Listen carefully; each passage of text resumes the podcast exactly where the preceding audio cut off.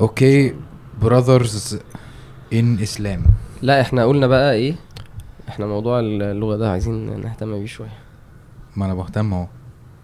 اللغة الإنجليزية. كيف حالكم يا اخوان. الحمد لله لله. كله تمام؟ ما شاء الله حالقين شعركم جايين من كأس العالم. مش كده؟ كنتوا دهنين راسكم الوان ولا إيه؟ واخدين دور حلو والله. الحمد لله. آه الحمد لله. ربنا ي... ربنا يشفيكم ويعافيكم. جميل الحرم آه، كان بقى زحمة تاني خلاص زي زمان يعني. الحمد. لله دي نعمة يعني. بس المصريين قليلين شوية صح؟ لا لا لا إزاي يا عم؟ المصريين ما شاء الله كتير. تحسهم أقل من العادي يعني. لا لا لا لا الحمد لله كتير كتير الحمد لله. انت مش مصري أصلا يا ابني. كان في شوام كتير. آه... بسم الله. إحنا لازم نتواضع النهاردة بس إحنا بنتكلم آه دي حاجة صعبة عليك شوية. عشان لا لا أنا ببص في حاجة أنت بتقولها كتير الصراحة وأنا ما يعني أنت بتقعد توهم نفسك بده ويعني والمفروض أصلا واحد إن أنا متواضع؟ لا لا ليه العكس كده عايز بالعكس آه آه. فاهمني؟ والواحد المفروض أصلا ي- يلجأ لربنا بعكس ده يعني اللي هو يا رب أنا أنا مش متكبر إن شاء الله فاهم؟ أنا مش كده إن شاء الله يا رب ما ما تشوفنيش كده ما تخلينيش كده. فأنت أنت بتقعد تقول لنفسك إيه ده كبر عندي ده مش عارف إيه. فانا مش عارف أنت بيبقى قصدك بده إن أنت إن أنت تتواضع لربنا ولا إيه. بس خلاص أنت أنت بت بتوهم اللي حواليك ونفسك. الحمد لله قاعد يتهز كده آه أنا كنت بقول ما تيجي نشوف. ما تيجي نشوف. لا يعني تعالى نسخة اللي هن... هنقوله النهارده كده و- ونشوف. وأنا جاي كنت بسمع درس عن ال- عن التواضع. فإيه الشيخ بيقول إيه وع- وعلامات علامات ال- الشخص المتكبر. فأنا قعدت إيه قلت آه ركز بقى في العلامات علشان إيه عشان أسقطها على عشان. أقولهم في الحلقة. لا عشان أقولهم في الحلقة. فراح قايل إيه وأنت بتسمع العلامات العلامات بقى ما تقولش أيوه الناس ده, ده أنت أنت. أنت الشخص ده. سبحان الله. بص هو إن شاء الله نتكلم يعني في التفاصيل. مش عارف بقى يعني بص أنا مش مش حاسس إنه الحمد لله يعني في مشكلة قوي. لا هو هو غلط أكيد إن الواحد ما يشوفش الحقيقة يعني بس آه، بس الأحسن الأحسن إن هو يعني يشوفها لو افترضنا يعني إنه حد يعني بيذم نفسه بزيادة أحسن ما ي-. ما يعيش الوهم يعني من الناحيه التانية يعني. كلنا أصلا كلنا عندنا كده ربنا ربنا يكرم يعني إن شاء الله أوكي. طيب إحنا هنبدأ بالكبر وبعد كده بقى نشوف يعني فممكن آه، ممكن نبدأ بال- بالتعريف بقى إيه. هو الكبر آه قول يا عمرو. لا لا قول انت. لا انت يا عمرو انت انت في التعريف انت بتاع الحدود. انت أستاذ التعريفات. انت في التعريف آه، ما حصلتش. قول بس. لا والله والله ما أعرف. هو اسم أنتوا ما تعرفوش أنتوا الاثنين عشان لا يعني بت- بترموا تعري... بعض؟ تع... هو مكتوب قدامي التعريف بس أنا يعني مع... مش عارف إن أنا إيه ال... آه آه. يعني إيه هو الكبر. أنا فاهم من الكبر يعني. كويس. يعني حاجة حاجة بتكبر. طب يعني هو إيه عايز يشوف نفسه كبيرة يعني. حلو. هو بي- بيعظم نفسه بيستصغر الناس بيحتقر الناس. ف... كويس فالتع... يعني قول انت بقى اللي انت ماشي إيه ماشي. مفهومك عن التعريف يعني. إحنا الأول في الحديث وبعد كده في بقى الت- يعني إيه التعريف اصطلاحا يعني. الحديث عن النبي صلى الله عليه وسلم صلى الله عليه وسلم. اللي هو إيه لما قال الكبر إيه؟ الرداء بطر الحق. هو في البداية النبي عليه الصلاة والسلام. قال لا, لا يدخل الجنة من كان في قلبه مثقال ذرة من كبر. تمام. لا يدخل الجنة من كان في قلبه مثقال ذرة من كبر. لا يدخل الجنة إما إما إن هو يكون الإنسان ده متكبر فمتكبر عن عن الإسلام عن متكبر على الله سبحانه وتعالى على الحق يعني فهو يكون كافر. فلا يدخل الجنة عشان هو كافر يعني. لأن لأن الكبر من أسباب إن الناس من أعظم الأسباب الناس أعرضت عن عن الوحي يعني في الأمم السابقة يعني. صح. ال- أو يكون هو مؤمن فهو في قلبه كبر والكبر ده من من من الكبائر فهو لا يدخل الجنة ابتداء يعني مع الناس لأن هو يعذب بسبب إيه؟ بسبب الكبر ده إلا إن هو إيه؟ يتوب منه أو إن ربنا سبحانه وتعالى يعفو عنه. فلما الصحابة سمعوا كده آه، استشكلوا يعني فقالوا يا رسول الله إن الرجل إن الرجل يحب أن يكون ثوبه حسنا ونعله حسنة. يعني الإنسان يحب إن هو يبقى لابس لبس كويس وجزمة كويسة وكده. هل ده من الكبر؟ فالنبي عليه الصلاة والسلام قال إن الله جميل يحب الجمال. فالمعنى يعني لو الإنسان بيلبس الملابس دي مش مش هو متكبر أو بنية الخيلاء إن هو يتكبر على الناس أو يعني. حاجة قلبية على حسب النية. لكن ربنا سبحانه وتعالى جميل يحب الجمال يحب أن يرى أثر نعمته على عبده. وبعدين قال تعريف الكبر بقى. هي دي النقطة اللي عامر كان بيقولها إن الكبر بطر الحق وغمط الناس وفي رواية غمص الناس. إيه يعني إيه بطر الحق بقى اللي هو يعني إيه؟ ال- اللي هو يعني لو مسكنا الصنف الأول اللي هو ربنا بيقول أليس في جهنم مثوى للمتكبرين وسياق الآيات دي بيبقى عند ال- اللي كفروا بال بالله يعني. فبطر الحق هنا الحق اللي هو الدين الإسلام الشرع. بطر يعني بطر. يعني رفض. مم. فهو آه، بيرفض الحق. يعرض عليه الإيمان يرفضه. يعرض عليه الشرع يرفضه. آه، يعرض عليه أوامر ربنا فيعرض عنها. مم. فده صنف. والصنف ده طبعا يا إما يكفر بالكلية يا إما يبقى واحد يعني بيبقى عنده مشكلة مع الشرع في حاجة معينة وممكن حتى حكم معين آه حتى تفصيلة معينة. وبعد كده غمط الناس. ده اللي إحنا بقى أصلا عايزين نتكلم عنه كخلق أو يعني ده هدفنا أكتر كأخلاق كمعاملات بين الناس. اللي هو من الأساس هو أساس المرض حاجة جوه نفسه. هو شا هو شايف نفسه كبير. شايف نفسه أكبر من الناس وكبير في ذاته. لأسباب ممكن نقولها يعني وإيه اللي بيكون ده. فبناء عليه بيحتقر الناس وبيستصغر الناس وبيستهين بالناس. وب- وليه بقى ليها بقى ردود أفعال كتير. كويس. طريقة تعامله مع الناس. يقول لك الغمط الأرض الغمط اللي هي منخفضة. مم. فغمط الناس يعني هو إرادة إن هو إيه يخفض من الناس يستصغر الناس. وإما إن هو يرفع نفسه فوق إيه فوق المنزلة اللي هو هو شايف نفسه إن هو يستحق حاجة. أنا شايف إن أنا مميز والمفروض إن أنا أتعامل معاملة مميزة فعايز يرفع نفسه. إما إن هو ير- يرفع نفسه بالكلام أو بالحاجات إن شاء الله نقولها في المظاهر أو أو إن هو الناس. إيه يحقر من الناس مم. مم. ودي بقى ليها ليها برضو إيه أشكال وصور يعني بالظبط فده مبدئيا التعريف ليه بقى إحنا ليه ليه بنتكلم عن آه، عن الكبر يعني ليه الموضوع ده حلو آه، موضوع ضخم وموضوع كبير من و- الاسباب ده آه. ان إحنا كل الحلقات اللي فاتت هتلاقي إن من أسباب ال- ال- المشاكل بتاعة الأخلاق اللي إحنا اتكلمنا عليها دي هتلاقي الكبر واحدة من البذور أو الأمراض اللي موجودة في ال- في القلب اللي بتبقى بينتج عنها المشاكل التانية دي. مم. ففعلا الكبر هو اللي بيخليك تشوف نفسك هو اللي بيخليك آه، مش فارق معاك الناس فبتتصرف زي ما انت عايز. آه، هو اللي بيخليك آه، سبحان الله أصلا ما تقبلش نصيحة. آه، تتكبر على حاجة شرعية مثلا. هو اللي بيخليك بقى إيه بتبقى مع نفسك يعني. انت لو لو لو عاي... لو شفت الكبر أثره في الأخلاق اللي إحنا بس اتكلمنا فيها بالظبط. هتلاقيه موجود. ممكن واحد يغضب كبرا. صح. مم. وممكن واحد يمنع أو الشح يصدر منه كبرا. وممكن واحد يكذب كبرا. ف... ف... عشان كده أنا بحس إنه آه، النبي صلى الله عليه وسلم جمع الموضوع في الكبر ده من من من من العظمة يعني فعلا. في انه هو ذرة الكبر لو موجودة أي حاجة وحشة ممكن تبقى موجودة فإحنا عايزين نتخلص من من أي ذرة كبر. لو لو اتخلصت من أي ذرة كبر هتخلص من كل ال- الحاجات الكتيرة قوي اللي النبي صلى الله عليه وسلم خلاص ما في غنى عن إن هو يتكلم فيها صلى الله عليه هو وسلم. هو الكبر ده هو ال- المرض الأساسي الداء آه. ال- ال- الشيطاني. اللي كان بسبب المرض ده هو أصلا إبليس بقى بقى إبليس يعني هو لما ربنا سبحانه وتعالى أمر إيه، الشيطان أمر إبليس بالسجود لآدم عليه السلام هو أبى. ربنا سبحانه وتعالى لما لما وصف الحالة النفسية اللي كان إبليس. بيمر بيها قال أستكبرت أم كنت من العالين؟ قال إلا إبليس أبى واستكبر وكان من الكافرين. فربنا سبحانه وتعالى وصف ال ال الرفض ده كان سببه إيه. سببه الكبر.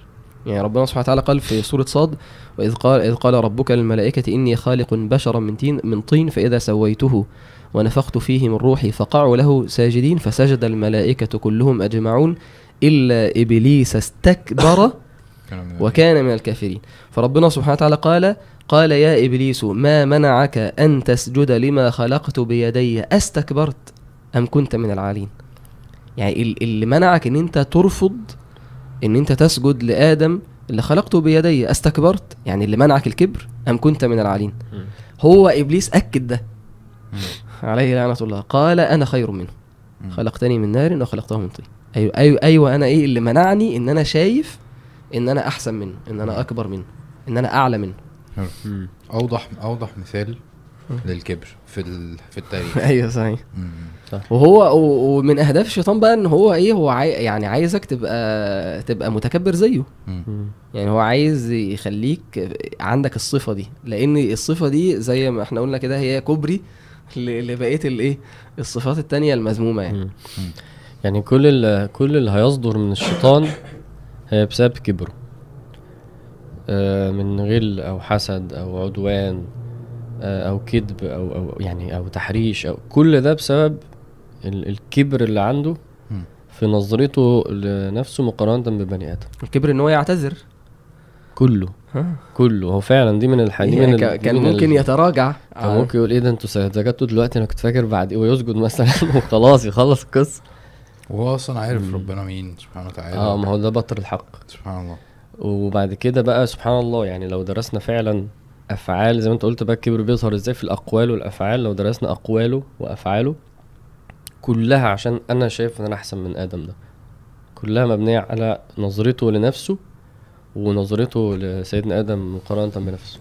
طيب إحنا خلصنا ولا إيه؟ لا لا لا. حسيت هيقوم خلصنا. آه إحنا لازم نمشي. يا حسيوي إحنا لازم نمشي دلوقتي. حاجة- كبر دي حاجة وحشة بص. على الموبايل.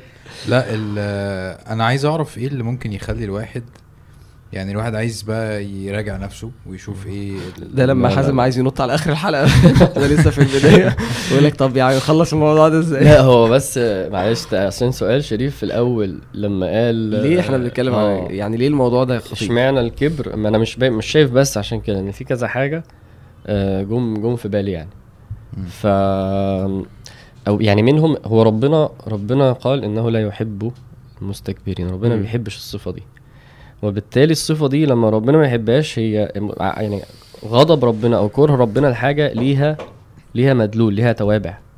يعني مش معنى إن مثلا أنا مثلا ما بحبش حاجة فيك فخلاص لأ ربنا ولا المثل الأعلى لما ما يحبش حاجة وأنا أعملها يحصل عقوبة على أساسها يحصل حرمان على أساسها يحصل عدم توفيق على أساس يعني في حاجة بتترتب على عدم الحب ده مم. فلازم الإنسان يخلي باله إن هو كمان المشكلة إن هي دي صفة ملازمة يعني أنا يعني أنا لو فيا كبر فانا الكبر ده خلاص معايا اهو.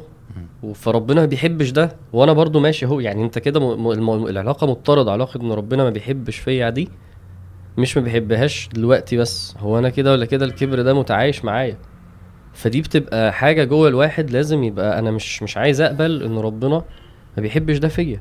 كويس حلو. فدي حتى دي من ده الحاجات العبوديه يعني إن إن أنا أنا كده ابقى عبد مش عبد حلو يعني. إن أنا فيا صفة مش و... خالص آه يعني آه. فيها صفة وربنا ما بيحبهاش و... وأنا مش مش بسعى إن أنا يعني لو أنا بحب ربنا العبد مم. المحب هو آه، لو في صفة مذمومة ربنا سبحانه وتعالى ما بيحبهاش هو يسعى إن هو يتخلص منها حلو قوي المعنى ده حاجة من الحاجات إن أصلا يعني لما لما تيجي تشوف مثلا آه، ليه بنتكلم عن الكبر تيجي تشوف في الأمم السابقة. وده ده متكرر. يعني لما تتبع قصص القرآن من أول سيدنا آدم لحد لحد النبي عليه الصلاة والسلام لحد كفار قريش هتلاقي إن في صفة مشتركة في آه، التكذيب والإعراض عن الإسلام عن الحق يعني. وهي الاستكبار. من أول سيدنا نوح ربنا سبحانه وتعالى قال وإني كلما سيدنا نوح بيقول لربنا سبحانه وتعالى وإني كلما دعوتهم لتغفر لهم جعلوا أصابعهم في آذانهم واستغشوا ثيابهم وأصاب. وأصروا واستكبروا استكبارا يعني اللي منعهم من من قبول دعوتي مش مش إن أنا عندي مشكلة في الكلام لا أنا كنت بتكلم بأحسن بيان وأحسن. كلام لكن هم متكبرين وفي في في قوم عاد فأما عاد فاستكبروا في الأرض بغير الحق وقالوا من أشد منا قوة وده من مظاهر الكبر. هو متكبر وهو بيتكلم عن. بيمدح نفسه يعني. وبرضه نفس الكلام إيه ثمود يقول شوف قال الملأ الذين استكبروا من قومه وقوم شعيب وقو وقوم فرعون. كل ده لما تيجي تتبع الآيات دي هتلاقي إن في صفة مشتركة إن الشخص اللي بيعرض عن الحق ما بيدخلش في الدين بسبب الكبر. حلو. أنا كنت لسه بسمع أصلا آه، درس آه، عن القلوب والكلام ده. ف... فكان الشيخ بيتكلم عن آه، كان جايب حاجة لابن القيم يعني. طبعا أنا مش حافظ هو قال إيه. بس كان بيتكلم على الش... الشرف بتاع إنه في علمين أشرف علمين إن أنت تتعلمهم إن أنت تتعلم عن ربنا سبحانه وتعالى وتتعلم عن نفسك تعرف الإنسان أصلا إيه. حلو. فطبعا العلم عن ربنا إن أنت تعرف اسماء وصفاته والقرآن وكل الكلام ده. والعلم عن نفسك إن أنت تعرف آه أنت مخلوق من إيه وقد إيه أنت حقير وقد إيه أنت متكبر وكل الكلام ده. و... وإن وإن أنت كل ما تستوعب ده أكتر كل ما تستوعب احتياجك لربنا. امم ومهما كان فيك من خير تستوعب إن ده من ربنا برضو. فسبحان الله لسه لسه قبل ما أجي على طول يعني. فالحوار آه، يعني حتى أنا كنت قاعد بفكر طب مثلا أنا آه، إيه إيه إيه الوزنة ما بين إن أنا آه، مثلا أستوعب نعمة ربنا عليا أو أستوعب مثلا ماشي أنا حقير ماليش أي لازمة خالص. تماما تمام؟ طب فين بقى يعني ما هو ربنا من عليا بحاجات أنا هقدر ده إمتى؟ عارف؟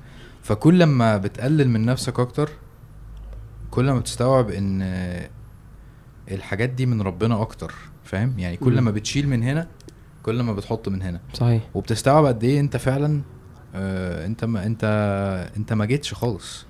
كان في واحد آه، في ال- في الصلاه امبارح في ال- في الجمعة. سبحان الله دي تاني مرة يعملها. ال- آه، الإمام بتاع المسجد مش الخطيب الإمام اللي هو ال- الراجل غلبان يعني ما بيفهمش في في المايكات ولا الصوت ولا مش عارف إيه. فهو جاله ال- الجمعة اللي قبلها بعد الصلاة زعق له جدا إن الصوت عالي. وهو مش صوت عالي على الفاضي ومش عارف والراجل غلبان قوي اللي هو يا عم أصلا مش أنا اللي عامله عادي يعني ممكن نوطي عادي. فال- فالمرة دي آه. الإمام لسه بي إيه بيقول السلام عليكم ورحمة الله وبركاته ومش عارف إيه. فده راح قايم في وسط خطبه بداية الخطبة آه. قدام الناس وراح هان شرف ال- الراجل ده. فأنا قاعد اللي هو سبحان الله أنت إزاي بتعمل كده؟ و في الخطبة. في, في, في, وسط الخطبة. خطبة الجمعة. بالظبط. سبحان الله. و... وقاعد يعني اللي هو كان في طرق كتير قوي تعمل ده. طب انت عايز تقلل من الراجل ليه؟ طب انت متربي على ده ليه؟ طب انت أصلا عايز تحقر من الناس ليه؟ مم. وحسيت في اللحظة دي إن أنا ممكن أنا أحس إن أنا أحسن من الراجل ده. قمت قايم بقى.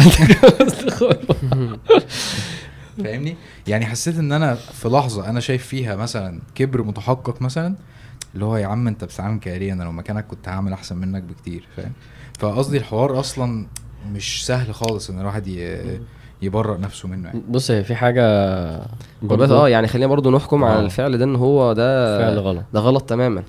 وممكن أقول ان إن دافع الفعل ده ممكن يكون التكبر عادي. آه آه. يعني مش مش طبعاً. ب... عشان بس ما ندخلش في حتة إيه فلسفية إن هو إيه لأ ما أنت ما ينفعش إن أنت تقول لا و- وفي حاجة كمان في قصدك إيه الفلسفية؟ يعني أقصد إن إن إن أنا هبص إن أصل هو كده إيه يبقى أنا شايف نفسي أحسن منه لا لا لا يعني, يعني إيه الحتة دي مستنكرين تماما آه يعني أنا هشوف إن ده غلط أيوه أيوه وأنا بقى لو لو ظهر في نفسي حاجة أنا أعالج بقى المشكلة اللي هتجيلي يعني كويس. هفصلها أيوه. لأنه لأنه هتفصل. الفطرة السليمة أصلا هتست... هتستقبح الكبر جدا لما يشوفوا هتتضايق من من الموجود ودي من الحاجات اللي بتعب يعني. يعني فعلا المتكبر ده بيبقى هو بيشبع بس جواه حاجة إنما كل الناس متضايقة منه. بسبب أي مظهر مظاهر الكبر لما بيحصل لو إن فطرة سليمة أنت أنت أنت بتعمل فجوات ما بينك وبين الناس الطبيعية دي صح فدي من الحاجات اللي بتضايق الواحد جدا يعني من الموضوع ده لو الفطرة سليمة آه صح أيوه لو الفطرة زي اللي أنت بتعمله ده أنت شايف واحد ممكن يكون بيؤذي واحد بالكبر فأنت على طول يحصل ايرور كده ده مش. ده مش صح يعني. ال إنما إنما برضو ممكن أزود على على نقطة برضو خطورة الكبر. اولا في الدنيا حرمان التوفيق من ربنا. لما ربنا يرى إنسان زي ما أنت قلت بقى شايف إن هو يقدر لوحده وجامد لوحده وكبير أصلا ومش مم. فربنا ياكله بقى لنفسه. ياكلك نفسك صعب زي زي الآية اللي هي بتاع زي في غزوة حنين. ربنا قال إيه لقد نصركم الله في مواطن كثيرة. بس إيه اللي حصل يوم حنين؟ ال- أعجبتكم. الصحابة أعجبوا بالكثرة. آه. وقالوا لن نغلب اليوم من قلة. فقال آه ويوم حنين إذا أعجبتكم كثرتكم فلم تغني عنكم شيئا. ف وربنا وكلهم في أول أنفسهم. والعجيب إنه في أحاديث انه النبي صلى الله عليه وسلم في أيام. حنين ال- ال- أبو هريرة كان بيقول كده في أيام حنين لما كان بيصلي كان النبي صلى الله عليه وسلم ي- يعني يقول كلمات كده بيهمس بكلمات بصوت واطي. فسيدنا أبو هريرة سأله قال له أنت بتعمل حاجة؟ ده أنت مش- مش بتقول كده على طول حاجة. إيه اللي أنت بتقول يا سيدنا النبي صلى الله عليه وسلم؟ فقال الله- انا فأنا أقول اللهم بك أحاول وبك أصاول وبك أقاتل. لأن هو النبي صلى الله عليه وسلم عليه الصلاة والسلام. كان ينظر للصحابة يلاقي أعداد. فيقولوا لا بيك يا رب. ف... فقد إيه الموضوع ده؟ ممكن الله لما يشوف واحد شايف نفسه أنا أقدر أنا أقدر أنا أعمل أنا مش محتاج أنا قوي أنا كبير أنا أجمد حاجة ربنا ياكله بقى لنفسه. حتى لو كانوا في وقت معين دول الصحابة لحد ما المعنى ده يتصلح فربنا يعود عليهم تاني وإن عدتم عدنا. فده من الحاجات اللي, اللي أنا بقى يعني عشان كده بقول لك بقى أنا عارف ده في إيه. أنا. لمستها جدا. وأنا بحاول ابقى كويس وبحاول ابقى عند ما فاهم استقيم وبحاول ان أنا اصلح حاجة. فانا بحاول من من أنا أنا عارف ان أنا أقدر فانا بس عايز استرجل واعملها و... يعني أنا كنت شايف في نفسي الصفات في نفسي بس كده من غير من غير من غير إعانة من غير فاهم؟ من غير أنا هعمل ده. بس أنا لو خططت والخطة وفاهم ولو عملت و... كل الموضوع معتمد. على على أنا بس لأنه أنا شايف ان أنا أهل لده. مم. فكان ربنا هي دي عرفت ربي بإيه ب... بنقد العزائم. لما تلاقي عزيمتك دي بتنق مش عارف تعمل ف ربنا بيقول لك ان هي هي بيا مش بيك لما لما تشوف حقيقتك وت... وتكسر الكبر. ده وتجيلي تشوف بقى الموضوع يتعمل إزاي هو أصلا صعب يعني آه. فعلا هو معنى تربوي صعب رهيب. جدا إن أنت تستوعب إن أنت رهيب فعلا مالكش ولا حول ولا قوة آه معنى رهيب والله الكلمة الكلمة كمان بتاعت آه، اللي هو طب التوكل طب مش عارف إيه إن أنا أعمل اللي عليا وأسيب الباقي على ربنا دي مشكلة كبيرة اللي هو أنت مش فاهم إن أنت بتعمل اللي عليك أصلا بالتوكل وإن أنت مم. مش هتعرف تعمل اللي عليك غير بربنا برضو مم. فأنت مفيش ولا لحظة أنت بتعمل اللي عليك بقوتك والنتيجة برضو مش بقوتك فاهم فدي حاجة محتاجة تدريب محتاجة مبدئيا ظابطة رجلاش كده اللي هو على فكرة أنت فاهم الموضوع ده غلط وبعد كده محتاجة تطبيق. تجرب مش تجرب مع ربنا بس قصدي تطبق ده. مم. اللي هو أنت داخل على حاجة كبيرة في العادي زي ما أنت بتقول أنا بقعد أخطط ومش عارف إيه وبتاع اللي هو يا رب أنا مش عارف أعمل ده. آه توكلنا على الله. وتشوف بقى الفتح. وده بيقلل أصلا أنا أنا بتوتر جدا وباوفر ثينك جدا. ده بيقلل الستريس. تماما. اللي هو كده كده كله بتاع ربنا عارف؟ أنا بس بحاول آه، يعني افهم يعني حاسس إن ده. قريب شوية من آه، من العجب يعني يعني, أيوة. يعني هل العجب والكبر آه، مع بعض في حاجة واحدة يعني ب... ما هو أنا أنا شايف نفسي كبيرة فأنت أنت قلت من من من صورها يا إما إن هو إن هو لما لما في كبر جواه. يا إما يظهر عليه في إن هو يس يعني يحتقر الناس ويتعامل معاهم غلط يا إما يظهر في إن هو يكبر في نفسه مم. فأحدها العجب إن هو إن أنا أشوف نفسي أنا أنا أنا ده بيقول لي أنت ذكي وده بيقول لي أنت جامد وده بيقول لي أنت قوي وده بيقول لي أنت سريع البديهة وده بيقول لي أنت بتعرف تخطط وده بيقول ماشي مم. فخلاص بقى بيتربى جواه إيه أنا أصلا أنا أصلا جامد أنا جامد أنا أنا كويس أنا أحسن منهم أنا أعلى منهم في الك... هو ف ف فلما بقى بتحط في موقف أنا محتاج نفسي فتعالي ها ما أنا. بعرف أصلا مم. فده بيخلي الواحد الافتقار قليل والتذلل حقيقة الموضوع. سيبك من إن هو ساعات ممكن فعلا يظهر عليه في الدعاء إنما في الأصل هو بجد شايف الموضوع ماشي إزاي؟ لا شايف إن أنا كبير. فلما بتحط في الموقف وبعدين تعالوا بقى ساعدكم. أنا أنا أنا بفهم. أنا اللي بفهم. تعالوا خد بايديكم في الحقيقة بقى ربنا مثلا إيه ممكن ياكلني الذنب ويقعد مدوخك الذنب ده. الذنب ده يقعد بالسنين يخلي الواحد يلف عشان هو مش رايح للتوبة بال... بالأدوات الصح. رايح بنفس كبيرة. وده يعني ده ممكن بيحصل يعني بيحصل معانا كتير في ال- حتى في العبادة يعني في باب العبادة. صح. آه، يعني أعرف حد كان آه، كان آه، كان والده ما بيصليش ما بيصحاش يصلي الفجر. ما أعرفش حكيت القصة دي هنا قبل كده ولا لأ. بس أنا بضحك عشان أنا كان عندي قصة عن صلاة الفجر برضه. آه، كمل آه ف... فهو إيه يعني يعني وقع في في نفسه يعني مع إن إن هو عندي قصة برضه بس هقولها لكم لما أخلص ماشي؟ إن هو إيه. إن هو إزاي. يعني إن إن في حد يعني يعني أنت إزاي كده؟ سبحان الله. إزاي إن أنت ما بتصحاش الفجر؟ مم. وحتى إن مم. هو إيه كلم والده بنوع من ال الشدة يعني. مم. يعني كأن النصيحه فيها أستاذية شوية. وده من ده من أصلا من صور التكبر يعني. طبعا. إن هو هو وأنا بنصح آه، أنا كده فاهم؟ شايفه تحت كده. أنت إزاي مش زيي؟ أنت إزاي ما يعني مم. إزاي إن أنت في حد ينام لحد لما الشمس تطلع؟ سبحان الله. فالشاب ده بعدها على وده على طول يعني انت أيوة، هي طبعا. دي. أول لما انت تبتدي خلاص تشوف نفسك على طول لازم إيه هو. قعد فترة قعد فترة طويلة جدا ما يصحاش الفجر. مش عارف خالص. مش عارف يصحى. وبعدين إيه هو في وسبحان الله شوف من التربية هو هو لا يهتدي إن هو يعني من أين اتي أنا أنا أنا جيت آه. وقعت إزاي؟ مش عارف.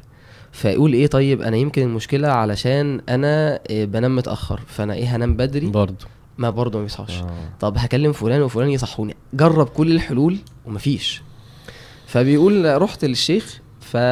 فسالته قلت له أنا أنا ما بصحاش الفجر خالص. مم. فقال له قال له أنت عملت ذنب. فكر في الذنب اللي أنت عملته وتوب منه.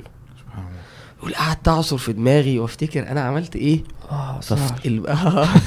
افتكر المشهد بتاعه كده وهو آه. إيه وهو بيكلم أبوه. بتكبر بيقول أول لما لما رحت رضيت أبويا وصالحته واعتذرت ليه وتوبت لربنا تاني يوم على طول صحيت ما شاء الله فده يعني حتى حلو ربنا سبحانه وتعالى قال قال عن عن عن قارون. إن هو بقى شايف أنا ببقى شايف إن ده ده بشطارتي. يعني لما اوتيته على علم قال أما قال قال واحسن كما أحسن الله إليك ولا تبغي الفساد في الأرض؟ واحسن كما أحسن الله إليك. يعني النعم اللي عندك دي من من, من عند ربنا. ولا تبغي الفساد في الأرض إن الله لا يحب المفسدين. قال إنما أوتيته على علم عندي. يعني ده ده حصر. أنا ده أنا ال- اللي عندي ده مش بأي حاجة تانية غير إن ده بشطارتي وده بذكائي وده بعلمي. وربنا سبحانه وتعالى قال بعدها الايه اللي بعدها قال فخسفنا به وبداره الأرض خلاص. يعني أنت إيه شايف نفسك ربنا خسف بيه خلاص ما بقاش ليه قيمة ولا ذكر. فده يبقى ليه الكبر آه، بنتكلم عليه عشان ممكن تحرم من عبادة دي حاجة صعبة قوي الصراحة يعني إحنا مش. بنتكلم على إنجاز. يعني إحنا بنتكلم على البيسكس إن أنت مش عارف مش تصحى تحرم من. العبادة بس تحرم من دخول الجنة آه، ده- ده يعني بقى- يعني الكبر من أسباب دخول النار ومن صفات أهل النار إن هم آه، متكبرين. ربنا سبحانه النبي عليه الصلاة والسلام قال ألا أخبركم بأهل الجنة؟ كل ضعيف متضاعف. يعني في واحد هو ضعيف. وفي واحد بي بي إيه. بيتضاعف. بي واخفض جناحك لمن. اتبعك من المؤمنين. هو بيتذلل. واخفض لهما جناح الذل من الرحمة. ده مش مش ضعف. لكن أنا بتذلل عشان عارف أنا إيه. علشان أنا عايز ربنا يرحمني. يشوف شوف لما لما تبص.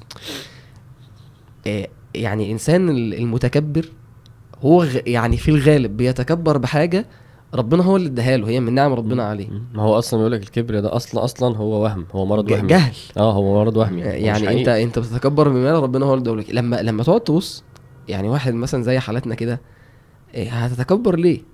ما تشوف مثلا حد زي سيدنا سليمان يعني لو لو حد ليه يعني ليه حق إن هو مثلا يتكبر بص بقى واحد ربنا أتاه الملك معاه كل حاجة فعلا كل حاجة مم.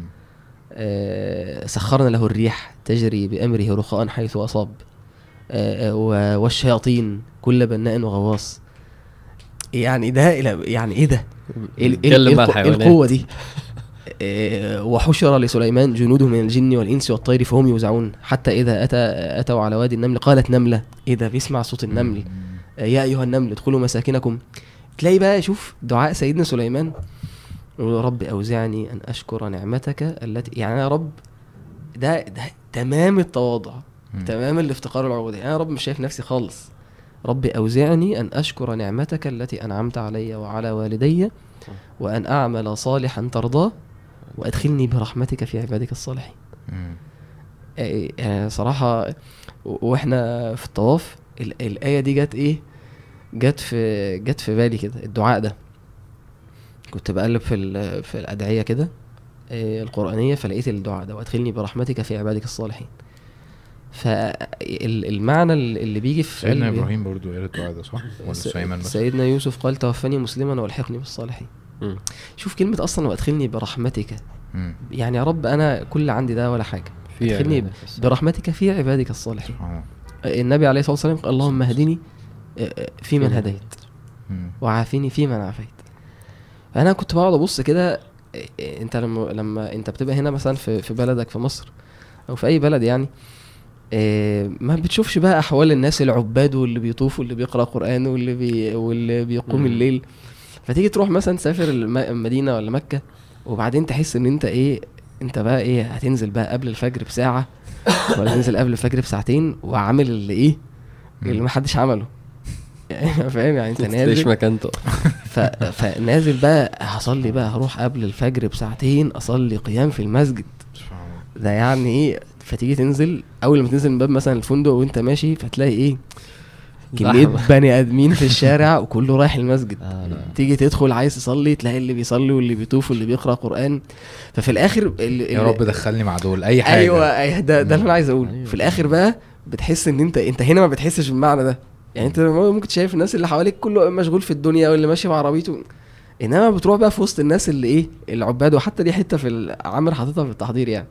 العدم مخالطة ال... ال... الأكفاء.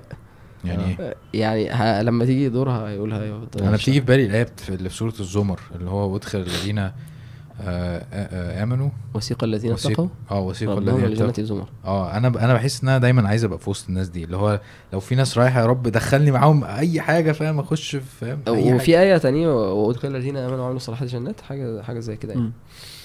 آه، بس فده المعنى اللي هو في الآخر أنت يعني مالكش غير باب إيه؟ التواضع يا رب أدخل مع دول وخلاص.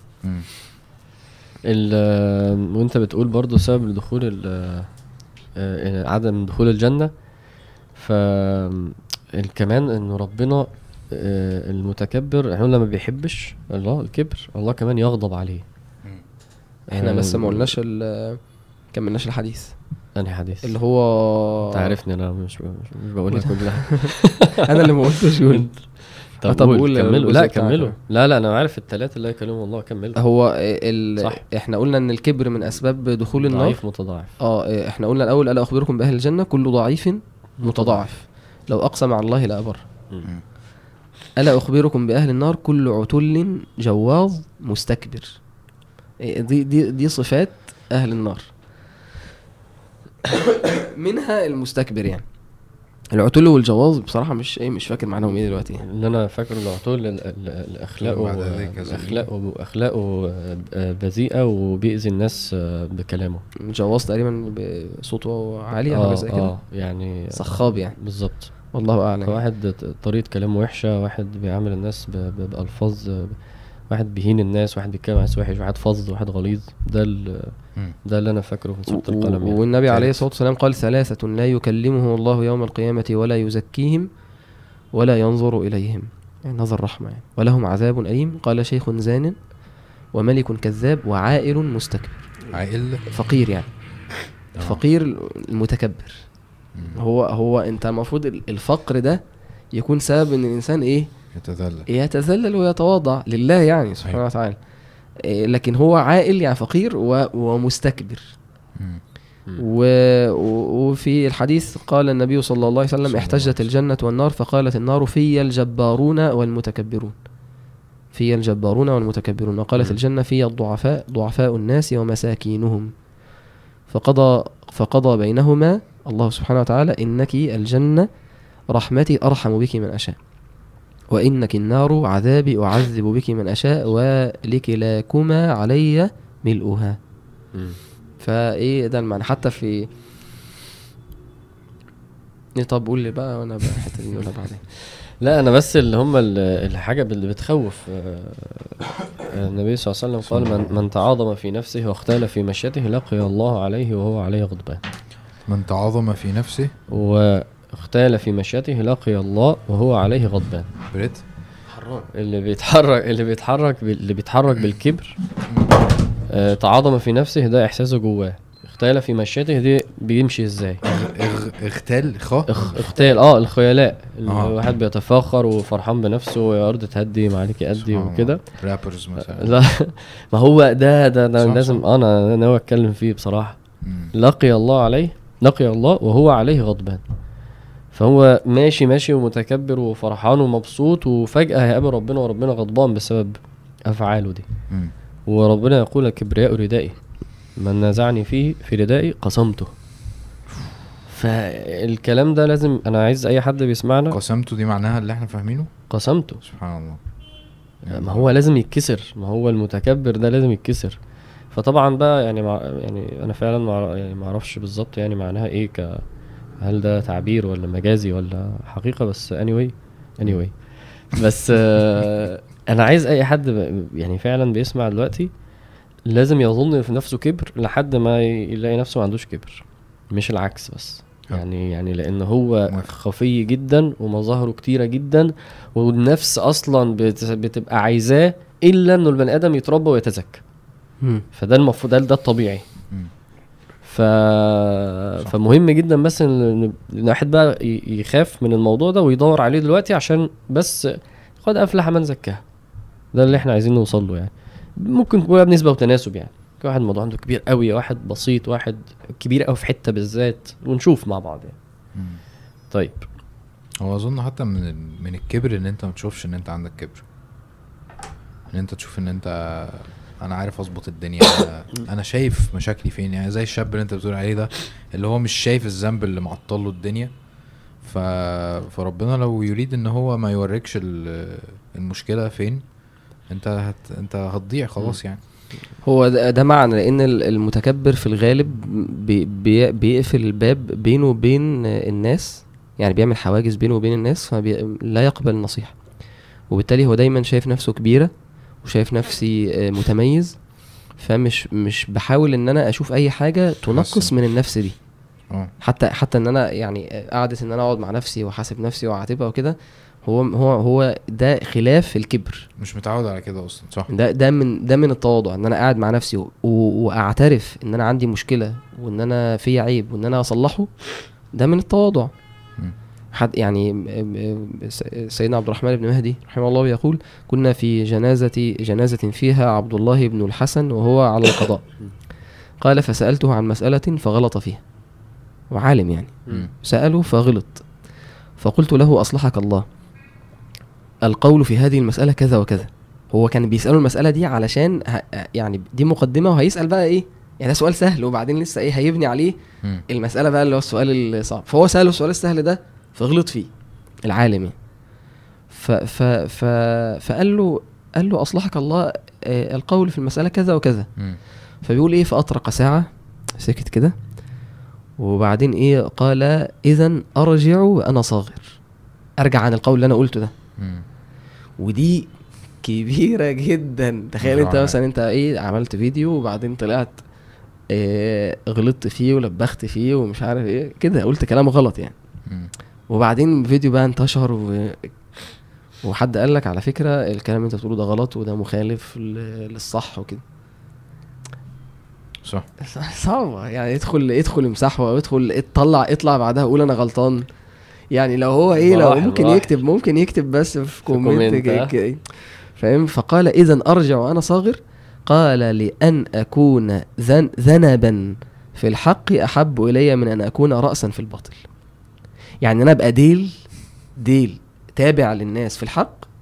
أحسن من إن أنا أكون رأس إن أنا أكون سيد وفي المقدمة في الباطل. شوف الكلمة دي. دي محتاجة حلو محتاجة تحط كده محتاجة تيشيرت دي. محتاجة تيشيرت دي.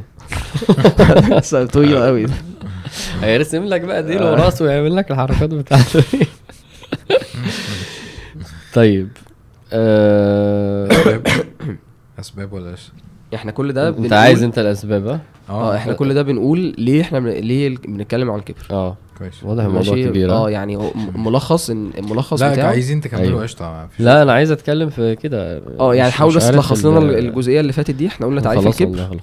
وبعدين آه، ليه ليه بنتكلم عن الكبر؟ بس خلاص. خلاص. ارجعوا بقى إيه آه، اكتبوا اللي فات. ماشي. ال بص مش عارف انت أنت يعني الأسباب. ليه يعني إزاي الكبر بيتكون صح؟ قصدك كده؟ آه. إيه الأسباب؟ إيه اللي بيخلينا بتتكبر بإيه آه، يعني؟ إيه- آه أو آه إيه اللي ممكن يؤدي إن أنا أتكبر؟ كويس. صح كده؟ ماشي. أنا بصراحة كتبت حاجات كتير. كويس. وانت كتبت حاجات كتير. امم فقول أنت يا حازم. فقول أنت يا شريف الأول طيب. آه، أنا شايف إن إحنا زي ما إحنا قلنا من شوية إن الكبر بيكون ب... ب... في الغالب بالنعم. يعني أنت بتتكبر بسبب نعمة ربنا سبحانه وتعالى أنعم عليك بيها. ماشي؟ يعني في الغالب. آه، من النعم من أسباب الكبر العلم. آه، إن آه، سواء العلم الديني أو العلم الدنيوي. يعني. أنت لما تتميز في في مجال علمي أنت سواء دينيا أو دنيويا هتبقى أنت حاسس إن أنت إيه؟ إن أنا بدأت أفهم والناس اللي حواليا ما بيفهموش. فيعني ده إيه؟ الشعور ده بقى لا- لما يبتدي يزيد هيظهر بقى إيه المظاهر بتاعته بقى. وحتى حتى حتى بتلاقي ده الكبر ده في بداية آه، لما يجي مثلا حد يبتدي يطلب العلم العلم الشرعي. لسه في البداية خالص يعني لسه بادئ. فاول لما اتعلم له معلومتين فيبتدي يبص حتى العلماء يعني يتكبر على العلماء اللي هم أكبر صح. وأعلى وبقالهم سنين في الطريق. حتى حتى تلاقيه بيتكبر على العلماء من من السلف يعني. يتكبر على ابن القيم وابن تيمية والإمام أحمد والإمام الشافعي والإمام مالك. فيقول لك عادي يعني هم هو راجل وأنا راجل هو عنده عقل وأنا عندي عقل. آه. فده ده ده من صو يعني العلم من أسباب الكبر بص إحنا عايزين نحط هو راجل الأول وأنا راجل. آه نحط نحط مثلا نفوس بشرية كده وبعد كده تشوف إزاي ال- السبب ده هو اللي بيعمل ده فالعلم زي ما أنت قلت يعني أنا بس قصدي عايز الواحد يبدأ معايا كده وبعد كده اللي حصل اتعلم شوية فبقى عنده معلومات شوية فبقى شايف إن هو زي ما أنت قلت إيه أنا عندي بقى عندي حاجة هو مش عنده فيبقى أنا كبير هي أيوة. الفكرة إن يعني علماء قالوا إن إن إما إن هو بيتعلم علم العلم ده يعني دي مش حقيقة العلم لأن حقيقة العلم هي بتوصلك إن أنت بالظبط. إن أنت تتواضع آه. وإن أنت آه، تعرف قد إيه يبقى عندك. خشية آه، أنا في السفرية اللي فاتت دي كنت قاعد في في مجلس كده في في المدينة آه، في مدينة النبي عليه الصلاة والسلام فكان آه، كل المجلس ما شاء الله علماء و... و... وطلبة علم وناس علماء بجد بقى يعني طلبة علم بجد فأنا إيه إيه اللي جابني يعني إن أنا إيه؟ حقيقة أقل واحد ها حقيقة. حقيقة. يعني من يعني غير أي ب- تواضع ولا من غير تزويق من غير أي فعلا. تزويق حتى أنا قلت لحد المشايخ قلت له كنت قاعد حاسس إن أنا يعني آه، مفيش. كان في الساقة كان في الساقة. هم أجيب لكم مية. خالص. و... وبعدين بقى إيه أنا أنا جوايا هم كانوا حصل حاجة كده فقالوا إيه كل واحد هيقول إيه كلمة. يعني حد من المشايخ سأل سؤال فكان إيه هي بتلف كده. ف... فهو إيه, إيه لقيت واحد من أنا ما أنا ما في ناس ما أعرفهاش يعني مش مش عشان هم مش معروفين أنا ما أعرفوش. يعني عالم بقى وليه مصنفات وحاجات كده يعني. فيجي يقول إيه والله أنا ما عنديش حاجة أقولها. وأنت مش مش مش عا... ما عنديش المعلومة دي مش عارف. فأنا أنا أنا جوايا كلام. أنا عايز أقول يعني الموضوع سهل يا عم لففها بس لفة كده وأنا شوف صلحها. لي بس وأنا فاكتشفت إن لأ يعني. يعني دول عدى مثلا ناس كتير. من القعدة ما اتكلموش وهم, وهم أساسا في حتة أنا ما. اكتشفت بعدين آه. يعني لما رجعت سألت كنت بسأل الشيخ عمرو بقول له كان حد من اللي قاعد معايا اسمه كذا فقال لي يا ابني ده ده شيخ كبير جدا ده أنا ده أنا أصلا ده ليه أصلا منظومة في البلاغة هو عامل نظم في البلاغة وكتاب وشرحه ومش عارف. منظومه في البلاغة اللي هو إحنا بنحتاج حد يشرح لنا هو بيقول إيه بس. لا هو نظم نظم في البلاغة. أيوه ما هو النظم ده أنت مش أنا مش وده بفهمه. ده أستاذ في مش عارف. فانا قلت قاعد ما بتكلمش. ما بتكلمش خالص. طب وأنت دورك جه واتكلمت؟ اتكلمت طبعا. طبعا يا باشا.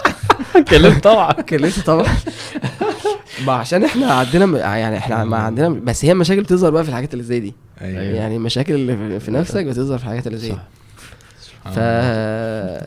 ال- زي ما انت قلت النعم بقى دي حقيقة ال- يعني دي آه. حقيقة العلم صح، إيه، الخشية إيه، هضم كل ما تتعلم أكتر كل ما تفهم انت ما تفهمش حاجة أيوه مم. ال- ال- المشكلة التانية بقى إن هو لأ بيتعلم بس هو أصلا ال- الوعاء نفسه القلب نفسه هو فيه مشكله. بيتعلم ليه؟ فده لما بيتعلم العلم بيبقى سلاح بالنسبة له إن هو آه،. آه، يبقى يتسلط على الناس ويبقى يدوس على رقاب الناس وشايف إن هو أحسن من. الناس وأفضل من الناس وكده. قالوا طلبنا العلم لغير الله فآبى أن يكون إلا لله. سبحان الله. يعني من بعد من ما هو دخل العلم غلط. العلم بقى نفسه بدأ يظبط له يا ابني الموضوع ماشي إزاي؟ وأنت مين؟ ويعني إيه اللي إشارة. ربنا بيمن عليها. أيوه إشارة. و... وانت أنت مثلا لو حد بيسمعنا وهو بدأ في في طريق التعلم مثلا دخل بقى في حاجة من الأكاديميات والحاجات اللي زي دي أو آه، بس راقب الحتة دي. آه. شوف جرأتك على على العلماء. إن أنت تتكلم في مسألة أنت مش ما بتفهمش فيها. مم. شوف بس الحتت دي ده ده إيه؟ ما هو ده الكبر. سيدنا إبراهيم قال إيه؟ آه يتلو عليهم آياتك ويعلمهم الكتاب والحكمه ويزكيهم. فربنا لما قال الآية دي قال يتلو عليهم آياتنا ويزكيهم ويعلمهم الكتاب. والحكمه صح. مم. أنا عايز أصلا آخد خطوة قبل دي آه. إن هو مش لازم العلم اللي هو مثلا حد بدأ فعلا يتعلم هو ممكن حد في بداية طريق ال- الالتزام أصلا آه. لسه ربنا سبحانه وتعالى هديه فهو يبتدي يتكبر على على أهله والناس اللي حواليه إن أنا مش علم حتى اللي هو أنا أنا بصلي دي النقطة. الثانية بقى ده آه، العمل والعبادة. تمام. مم. أقول بقى أنت بقى إيه؟ لا أنا ما كنتش أقول العمل يعني العبادة تقول الأعمال نفسها. إنه آه. برضو في نفوس عاملة كده أهي بس في واحد بقى عنده أعمال ناجحة كتير فبقى يشوفها فبقى شايف إن هو دلوقتي أكبر بسبب الأعمال دي. فمن ال... من من يعني ما إحنا ما بنقولش الواحد ما يتعلمش عشان يتجنب الكبر. بالعكس. ولا بقول ده برضو إن الواحد ما يعملش بس هو الأعمال إن ال- ال- الأعمال الناجحة في نظره أو في نظر الناس الكبيرة والصغيرة هي اللي بتؤدي للكبر ده. فحفظ القرآن مثلا من الأعمال الناجحة. فاللي هيحفظ القرآن ممكن يصيبه الكبر. الأعمال الناجحة دي بف... أنا خلصت كورسات كذا مثلا فاهم؟ أنا عملت كذا. أنا أصلا مع... فعلا هو الموضوع مش مرتبط بس. لا بعلم شرعي ولا بأعمال آه عبادات. بس هو كثرة الأعمال هتؤدي لده. ممكن تؤدي لده. فليه لأنه خلاص أنا بقيت أجمد منكم يا جماعة بسبب ده. أنا بقيت أعلى منكم بقيت أميز فأنا أكبر. الواحد سبحان الله مثلا لما بيحفظ سوره ولا حاجة تقعد بقى مثلا أسبوع تحفظ فيها بيها فيها و... وبتصلي بيها مثلا وبعد كده تجيلك فرصة إن أنت تصلي بيها مثلا إمام في مسجد ولا حاجة. آه. تبقى حاسس إن أنت أوف إيه ده؟ بعد كده تلاقي واحد فعلا ده حصل آه. واحد في الم... أنا عملت يعني ده حصل وأنا طلعت صليت بصورة كانت صعبة جدا عليا ما غلطتش فيها ومش عارف إيه وبعد كده لقيت واحد ولا هو ملتحي ولا أي حاجة مم. وبيصلي معانا كتير يعني ما شاء الله اكتشفت بعد كده إن هو خاتم. ومعاه قراءات؟ فاللي هو الحاجة اللي أنا اتفحت عليها أنت آه. أصلا هي معاك من زمان قوي فاهم. ده أنا لأ ده أنا مع نفسي بقى على الهادي كده فاهم ولوحدي كده وإيه أنا ولا حاجة. اتفضل يا باشا فاهم؟ بقيتش بقيتش اطلع خالص وهو موجود. برافو عليك. وهو موجود. إيه تاني؟ انت عايز تقول إيه؟ آم، آم، ما هو لما بيبقاش موجود الدنيا بتبقى صعبة من ال... آه يعني من الحاجات اللي إحنا عايزين ناكد عليها ان إن فعلا ال... ال... العبادة العبادة أحيانا خصوصا يعني إن واحد بيصلي كتير و... وليه ليه يعني لو لو العبادة ما أدتش الثمرة بتاعتها صح؟ إن أنت تنكسر أكتر وإن أنت تتواضع وهي ليها ليها زهوة. مم. يعني حتى كان حد حد من السلف زهوة. يعني إيه زهوة؟ يعني ب... يعني لا، زهو مع- في النفس يعني كده. يعني فلورش حلو. ماشي. حتى بيقول, بيقول قال قال إسحاق بن إبراهيم زار زار عبد الله بن المبارك رجلا من أهل نيسابور. عارفينه ده عبد الله بن آه، مبارك. عارفين. ده رضي الله عنه. قال وكان ينسب إلى الزهد والتقشف. آه، آه، هو عبد الله بن المبارك زار واحد من أهل العبادة والزهد والتقشف وكده. فلما دخل عليه لم يقبل عليه الرجل ولم يلتفت إليه. وعبد الله بن المبارك إمام يعني أمير المؤمنين في الحديث عالم. فدخل على الرجل والرجل بقى عابد وزاهد وكده و... وشايف نفسه آه، فلم يقبل عليه يعني. هو شايف نفسه. آه أوكي. ماشي. فلما خرج من عنده لما سيدنا عبد الله خرج الراجل ما سلمش عليه. مم. فلما خرج أخبر بمكانه وأعلم أنه عبد الله ابن المبارك قيل له. أنت مش عارف مين ده؟ ابن المبارك أمير المؤمنين في الحديث. قال فخرج إليه يعتذر وقال يا أبا عبد الرحمن اعذرني وعظني. فقال نعم إذا خرجت من منزلك فلا يقع بصرك على أحد إلا أريت أنه خير منك قال له هو شاف إن هو عنده مشكلة بسبب إيه بسبب إن أنا شايف إن أنا أحسن عشان أنا زاهد وأنا عابد. فقال له لما تطلع من بيتك عينيك ما تقعش على حد إلا لما تشوف إن هو إيه أحسن من أحسن منك. ال ال. النعم كمان ممكن تبقى يعني ممكن واحد يبقى بيملك مثلا حاجة زي ال- زي المال أو زي. عزوة أو زي يعني أنا بستغرب جدا كنت بس بعد كده خلاص تفهمها في السياق ده اللي هو صاحب الجنتين.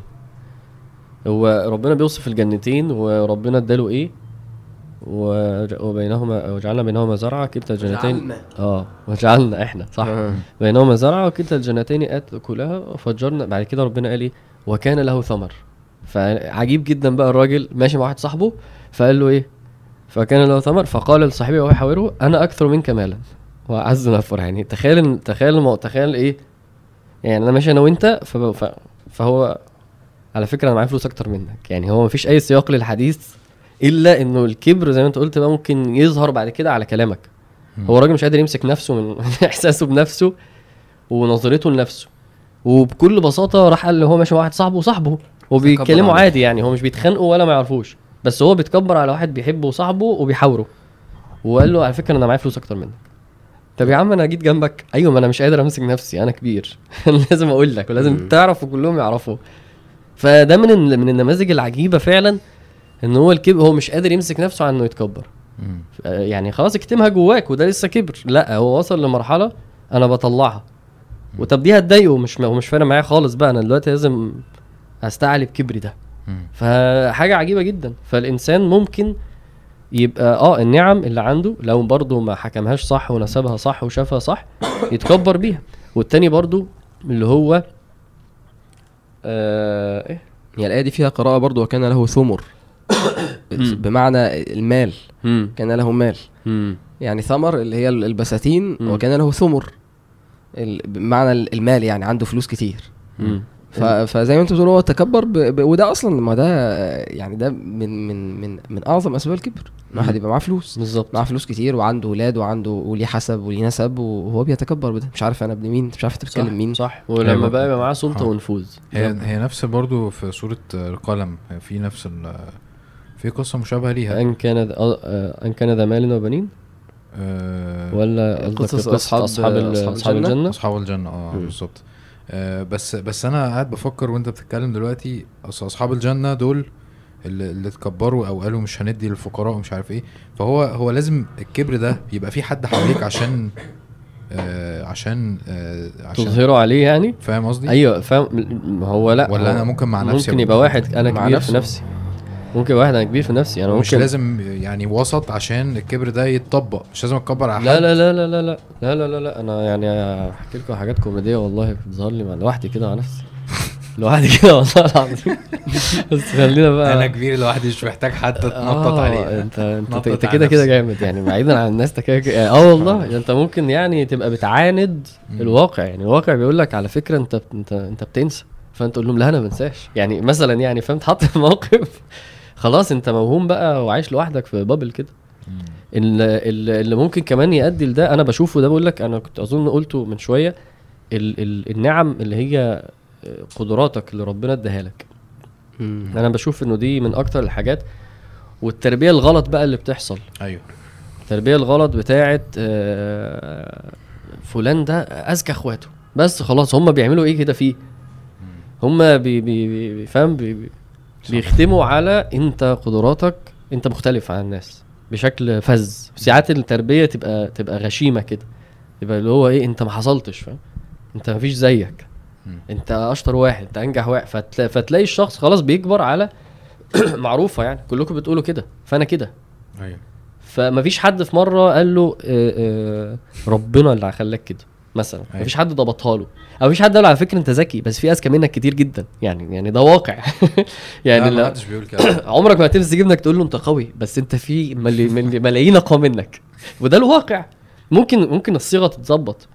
بس آه، ال- التربية بتخلي إيه وبقى مفيش حد عايز يتعامل مع ابنه يعني هو عايز يشوف ابنه آه كويس. يعني انت أنت مش تقصد المدح والتشجيع يعني اللي هو اللي أنت لا بتشجعه؟ أنا أقصد ال... إنك ب... ب... ب- بتوهم الشخص الت- وبتقول له لشيء أو لصفة أنت معينة. بتكبر جواه حاجة آه. أيوة. آه، هتضره. آه. آه. يعني بت... أنت بتروي شجرة الكبر اللي في قلبه. بالظبط. وبترويها بكت... كتير. يعني يعني مش مش كام مرة بيتقال له كده أنت- بيتقال له كده كل يوم. وإن أنت أطور الصفة دي إزاي مثلا انك تبقى قوي. انك تاكل مش عارف إيه وتتمرن مش عارف إيه أو. ان انت تبقى ذكي انك تذاكر مش عارف إيه مش ان انت تستعين تقولها بس. عشان صح. عشان ده صح يعني مصدر حتى الحاجة الحلوة اللي عندك دي ما بيتقالش آه آه. صح ما بيتقالش وحتى في التربية يعني المفروض ان انت يعني حتى يقول لك يعني انت. امدح الفعل مش. مش الشخص حتى. يعني يقول له آه، انت كويس انك عملت كذا مش تقول له انت جامد جدا صح. يعني حتى دي من الصياغات المهمة جدا وإن إزاي تفهمه إنه لسه في أحسن؟ يعني أنت ما جبتش. آخر الموضوع. صح. ودي من الحاجات ال- المتكبر بقى يخاف على الصورة الوهمية اللي اتبنت له في قدراته دي. فممكن ما يخشش تحديات كتير. خوفا من إيه؟ الصورة دي. كشف. تتكسر يعني. بالظبط كده. إن هو هو يعني إن هو يكشف الضعف. اللي اللي جوه نفسه يعني. فما فما يتحطش في الموقف. مم. يعني في مواقف معينة يعني مثلا ممكن أنت أنت أنت بتلعب كورة. آه أنت لعيب قوي. آه أنت مفيش زيك. زي فان دايك كده. ماشي. بيدخل بشياكة فاهم؟ هو مش عايز ي- ي- يتلم لما اللي هو يتزحلق ويتلم. فبيدخل دخلة إيه؟ دخلة ده كده. مثال فاهم؟ آه. اتحط في لا موقف يتقطع في المونتاج. لا ممكن. تحسه باشا كده مش داخل ما متزحلق يا ابني وعادي وكده. صح. ممكن تتحط في موقف يعني مثلا إيه خلينا نفترض واحد أنت بتعرف تتكلم أنت كذا وبعد كده يقول تعالى محتاجين تتكلم بس هتتكلم آه، بال بال بال بالفرنش بلاش الإنجليزي. فتحس خلاص هو إيه لما اتحط في الحتة اللي ممكن تكشف الضعف يخاف جدا على صورته. فده يمنعه أصلا عن التطور. حلو. فال وهنا ال... يحضرني قول الشاعر. أه؟ رفقا بنفسك أيها الفلاح. تسعى وسعيك ليس فيه فلاح. فالكبر ممكن حلوة. يظهر من الصورة الوهمية اللي بتتبني على مدار التربية مم. آه، بإن انت أنت قدراتك عاملة إزاي؟ وسقفها إيه؟ وأنت إزاي أحسن من كل دول؟ و- وأنت إزاي ما فيش حد زيك؟ دي من الحاجات اللي أنا يعني من الأسباب جداً الأسباب ال- آه، الأسباب المعاصرة؟ موضوع ال- آه، كثرة ال- الفولورز والأتباع و... يعني عموما يعني الشهرة بقى. الشهرة يعني. الشهرة طبعا. الشهرة. هي طبعاً. بتديك إيه يعني- عارف آه، م- أنت بتنتفخ كل طبعا كل شوية كل لما بتنتفخ آه، كل لما الناس الناس بت بتتابعك أكتر وتمدحك أكتر وتبقى لايكات أكتر وبتحس إن أنت إيه قاعد بتنتفخ كده. إن أنت. حاجة. آه. صح. والجمال. وده خاصة في النساء يعني. هي هي بتتكبر علشان هي شوفي خد بالك يعني هي نعمة ربنا رزقها قدر آه، من الجمال. فهي بسبب النعمة دي بدأت إن هي آه، تتكبر على الناس. فشوف الكبر ده يتولد عليه بقى احتقار سخرية. هي شايفة دي مثلا مش مش على قدر مثلا من الجمال أو شعرها مش حلو زي شعري أو لبسها مش حلو أو ذوقها مش حلو زيي. ف... فخد بالك الشخص الشخصية دي آه، مشكلة. مم. يعني الكبر يتمكن في القلب بالشكل ده وإن أنا أبقى شايف الناس آه، أقل مني وأحقر مني ودي شكلها مش زيي ودي لبسها مش زيي. فكل بقى الحاجة المشتركة في اللي إحنا قلناه ده كله إن كل النعم دي يعني تيجي تبص فيها هتلاقي إن هي من عند ربنا. فلو فلو الإنسان عاقل فعلا. معلش إن هو آه، ألم ترى الذي حاج إبراهيم في ربه؟ أن آتاه الله الملك. ليه رب ربنا قال دي؟ هو هو حاجة بسبب ده بسبب الملك برضه أيوة. نعم. بس بس الصياغة كانت وفي أن ربنا كان. أن كان ذا مال وبنين إذا تتلى عليه آياتنا قال أساطير الأولين. يعني هو ربنا بيقول هو ده كأن ده جزاء إن ربنا سبحانه وتعالى أنعم عليه بالمال وأنعم عليه بال... بالأولاد. إن كان ذا مال وبنين إذا تتلى عليه آياتنا آه، قال أساطير الأولين. يعني تكبرت بال... بالحاجتين دول. سبحان الله.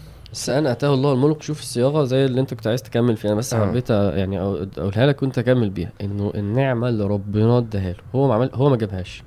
هو ما يعرفش يجيبها. في زاوية القوة برضو إيه آه. يعني ال... بدنيه قول- قول- قول من. أشد منا قوة.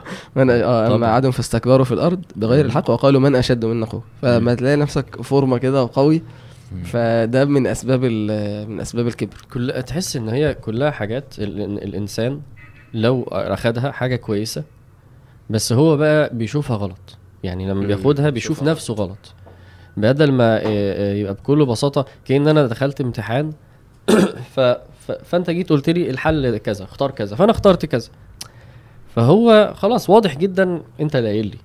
واضح جدا أنا ما كنتش عارف. واضح جدا أنا جبت الدرجة عشان حصل معايا الموقف ده بيني وبينك. فأنا شايفها صح. إنما ال- الكبر بيظهر لما الإنسان بيتوهم ويفتكر إنه القوة دي منه وإنه الملك ده منه وإنه المال ده بتاعه وإنه الذكاء ده بسببه وإنه الناس اللي بتمدحه دي هو خلاص بقى عنده صورة أنا فعلا جامد الناس كلها بتحبني أنا أنا أحسن من غيري أنا بعرف أتكلم أنا فبدا يظهر عليه اللي يقول له أنت أنت مختلف أنت كبير مختلف بس مش معنى إنك كبير. وكبير دي معناها خلاص بقى يعني هما مش زيك. حدش طريقة بقى نظرتك للناس ونظرة الناس ليك لازم تبقى معروفة مخ-. مختلفة. فخلاص بقى أصبح الإنسان المتكبر ده. سبحان الله يعني هي حاجات أنت مش آه وآخر حاجة ممكن اللي هي اللي هي مخالطة الأكفاء دي هي قصدنا بيها اللي ش- عشان برضو مش هنطول فيها. بتاعت ال- اللي شريف قاله أنت قاعد مع ناس مثلا أنت رحت الجيم مع عشرة أول مرة يروحوا. بس والمرة اللي بعديها رحت مع عشرة بقالهم 50 سنة بيروحوا. فشوف اللي هنا إزاي نفس الإنسان اللي عنده العلم ده أول ما بيتعلم معلومة فيقعد مع حد ما عندوش ويفضل قاعد مع ناس ما عندهاش أو يقعد مع ناس عندها 20 معلومة ويفضل قاعد معاهم. فخ... يعني اوتوماتيكلي ما بينفعش يبقى متكبر مع اللي أحسن منه. ما هم نفس هو هو هنا بقى هنا بس هم أصلا هنا. والعكس. وده برضو اللي بيخليه ساعات الواحد كده يمنعه إن هو أصلا يعني أيوة، أيوة أيوة، أيوة يقعد صح. مع الناس دي عشان كبره ما يروحش منه. هتتكشف. هيختفي وهما خلاص إيه ده ده ما فيش حد ده ده أنا أوحش واحد هنا. هتتكشف. إيه. إيه المشكلة طيب لو فعلا بقيت أوحش واحد؟ يعني لو واحد قاعد يفكر مع. نفسه إيه الأزمة لما أطلع فعلا ولا حاجة؟ آه مفيش مشكلة خالص يعني عادي جدا. هتتذلل لربنا وهتطلع وهتبقى حقيقي هتبقى أنت حقيقي. أيوه أه. ما هي عشان كده قلت اشرب ده الاختبار. العلوم. آه ده الاختبار. العلوم العلم بال... بالنفس بقى. أنا بفكر مع نفسي والله اللي هو إيه المشكلة مثلا لو أنا لا، هي مش بس كده هو لما نطلع لما يطلع الحقيقة إن كلنا كده ما بقاش في مشكلة. صح. مبدئيا. بالظبط. ما هو أنت يا عامر كنت حاطط إن من أسباب برضو آه، الجهل بالله. طيب. ما هو دي آه اللي هي الجهل بالله وال... والجهل بالنفس. ده الأساس. آه ده ده ده, أكبر ده أساس السببين بقى. طب دي يعني قولها دي. لا عادي قولها أنت برضه. لا ما ما هو أنا يعني آه، أنا أقصد بيها الجهل بالله إن هي ربنا لما بيقول إنه قل هو الله أحد إن الله الأحد في الوجود والله الأحد في الفعل. ده ده يعني إيه ال ال مفيش غيره اللي بيعمل. ال الأفعال منه الأسباب منه. مم. فهو الإنسان بقى كان جاهل بده. وأنا اللي كان بيستوقفني جدا القصة بتاعت اسمه إيه اسمه كعب الأشراف. اسمه كعب الأشراف اليهودي اللي النبي صلى الله عليه وسلم أمر بقتله. الله فقصة مشهورة قوي وإزاي صحابي راح وقتلوا و و و وعملوا قصة. وإزاي يخشوا بيته وإزاي و... المهم بقى إيه الصحابي في محمد بن مسلمة أظن هو ده. إن شاء الله يعني. اللي هو قتله لما كان لسه متجوز. رجله اتكسرت آه، آه آه ورجله اتكسرت وهو بينط من البيت. قصص. مم. المهم بقى بيجري وبعد كده قال النبي صلى الله عليه وسلم إيه؟ قتله الله. الله. أنا استعجبت جدا من يعني معروف قوي أنت المفروض تخش جوه. الصحابة. ده أنا ده أنا جبته ده أنا ده أنا فاهم؟ فالصحابة قال الله ربنا قتله. الصحابي هو اللي قال كده أيوه اللي إيه؟ قتله صحابي اللي قتله. صحابي اللي قتله راح يبلغ الخبر فبيبلغوا بيبلغوا بالصيغة دي. ربنا آه، قتله. وما رميت إذ رميت. آه انه ربنا. قتله. فأنا أول ما قريتها كده قلت ده أنا الكبر اللي جوايا بيقول لي إيه الراجل كده ما خدش حاجة خالص يعني ما خدش حاجة من الحظ. أيوه لأن دي- الحقيقة لأن هو ما كان عارف إنه ربنا هو اللي قتله. فإنه الله الذي خلقكم ثم رزقكم ثم يميتكم ثم يحييكم. هل من شرائكم من من شركائكم من يفعل من ذلك من شيء؟ سبحانه. وتعالى ما يشركون. الله هو الذي يفعل فاهم؟ فالواحد لما دي بتتظبط ال ال اللي هم بيقولوا لك عندك الله اللي اداهولك اللي انت بتشوفه معاك الله اللي عمله لك. فده بيخليك زي ما بقول لك موضوع سؤال الامتحان ده. ما هو مش أنا. خلاص. فأنت الوهم بيتشال غصب عنك. ما هو مش أنت. ما هو لو أنت ماشي إنما هو مش أنت. إحنا دلوقتي إحنا دلوقتي آه. عشان برضه إيه؟ العلامات. عشان نبقى نقول المظاهر وهو العلاج هيبقى يعني كأنك. بتعكسها أو بت, بت بتوظفها صح يعني. خلاص؟ عشان ده يبقى يخش معانا في نفس الكلام يعني. فلما قلنا استشعار الأفضلية فاستشعار الأفضلية ده لازم الواحد عشان يعالجه صح زي ما اولا لازم ينسب الفضل ده لربنا. زي ما قلنا ينزع ده منه اكتساب ده. ولازم يشوف إنه أصلا الأفضلية ما بتتقاسش كده. زي ما إحنا قلنا الموازين هي حاجة دقتها هي غير معلومة وهي. التقوى. وماذا يفعل إن واحد لو كان غني جدا وجميل جدا وقوي جدا بس يوم القيامة يلقى في النار. فبالتالي صح. واحد فقير ولا يملك ولا يعلم بس يوم القيامة يجي يتشال كده من الملائكة ويخش الجنة فاهم؟ يا على صح. فهو الأفضلية مش بكده. اللي عايز يحل الإشكالية دي لما يشوف إنه أفضل يقول له أنت مش أفضل. لأن أنت لو أفضل كنا خلاص ماشي كنا اتفقنا. بس الأفضلية دي هنعرفها يوم القيامة. لحد ما نعرفها إحنا سواسيه فده ده أول نقطة يعني. عندي مشكلة رهيبة في التميز. أنا لازم أي حاجة أعملها لازم تبقى مميزة. آه. ولو لقيت ناس لو لقيت ناس عملت زيها أوف بفكها خالص. آه. في اللبس في في المنتجات اللي بعملها في ال vlogs في المش عارف إيه في الحوارات دي. مع- مش مش شايف إنه ده مشكلة. المشكلة هتبقى لما تتكبر بسبب التمييز ده. بس مش دي المشكلة. ليه ده المشكلة؟ لا ده challenge. حلو. أحسن ما يبقاش أحسن من عكسه. اللي هو إيه؟ اللي هو مش مهم يعمل أي حاجة وخلاص يعمل تيشيرت بيضة يا عم واكتب عليها حازم؟ كويس. يعني ماشي. لا لا مش وحش. يعني خلي بالك الحاجات دي برضو ما نبقاش بنشوفها على إنها حاجة وحشة. هي توظيفها إزاي؟ مم. بس. إنما أنا جامد بعرف أعمل ديزاينات محدش بيعرف يعملها هنا المشكلة. لا أنت ربنا هي تاني. نسب الفعل الفضل لربنا. وفي الآخر designer مش designer العبرة بالتقوى. مم. يعني هما الحاجتين دول. الحاجة التانية قول قول. عشان بس أضيفها معاها. كل العلامات. ما أنا هضيفها معاها طيب وأنتوا علقوا. الحاجة التانية ولا هي. العجب اللي هو أنت كنت قلته من شوية. وهو ال- ال- المدح النفس. وهو اللي بيظهر بسبب تصور الأفضلية دي. اللي هو خلقتني من نار. التفصيلة بتاعت أنا خير منك. أنا جامد إزاي. فده بيظهر بقى على الإنسان في كلامه. لما أنت قلت الكبر يظهر في كلامه. أنا بفهم في دي. أنا أنا أنا أنا بعرف أعمل دي. هتلاقي دايما ال- الجملة عبارة عن أنا وحاجة إيجابية عن نفسه بس. وكتر والكلام يقول لي كده. اللي هو أنت أنت فاكر إن أنا ما أعرفهاش ولا إيه؟ يا ابني ده أنا عرفتها من أيام ما أنت كنت كده. يا ابني ده أنا بشيل أكتر منك في. تبقى الصراحه التعامل مع الشخصية دي مستفز. يعني ها آه، يعني مستفز. تخيل إيه مثلا إيه يعني الست مثلا تتعامل مع جوزها وكل ما يجي إيه لا بس انت ما انت بقى أنا راجل أنا بفهم وأنا عقلي يوزن بلد وأنا مش عارف إيه وأنا ليا خبرات وطول ما هو قاعد تلاقيه قاعد إيه بيتكلم عن نفسه بيتكلم عن مغامراته آه، بيتكلم عن وأنا زمان. عملت وأنا رحت وأنا- وأنا جيت. صح. آه يعني هو ده مطلقا مش غلط. يعني يعني لو لو الكلام يحتاج إن أنت آه، تحكي حاجة أو تحكي موقف أو كده ماشي. لكن الأصل ما بيقولش غير كده. لكن أصل الإنسان لا يزكي نفسه. آه. لا وبعدين تعالى تعالى قيس بقى على كلامه طب في وقت معين مثلا أنا أنا دي وحشت فيها أنا دي كنت وحش فيها أنا دي فعلا آه، ما ما عرفتش أنا دي ما دي لأ مش هتلاقي. مم. يعني هتلاقي الكلام منسوب الإيجابي اللي هو ما فيش زيه على طول وهتلاقي آه أنا دي غلطت أنا أنا دي ما كنتش عارف. هتلاقي لأ حتى دي هتلاقي فيها تزيين كده لطريقة الكلام اللي هو دي آه أنا كنت عارفها بس نسيت. هتلاقي برضو الصياغة أنا كنت عارفها بس نسيت. عادي مش الإنسان بينسى بس أنا كنت عارفها. هتلاقي الصياغه صعبة جدا عليه إن هو يبقى مثلا بكل بساطة آه أنا غلطت في دي عشان أنا مش عارفها عشان أنا عمري ما اتعلمتها. هتلاقي الصراحة دي ما ينفعش تطلع من الشخص ده. من من الحاجات اللي في الجلسة اللي أنا بقول لك عليها دي آه. كان إيه كان حصل خلاف بين اتنين مشايخ في على على حد يعني من إيه من الشعراء أو ماشي. أصلا. آه فهو أصلا حاجة موضوع يعني عن الموضوع الادب ده. والشعر وكده وبتاع.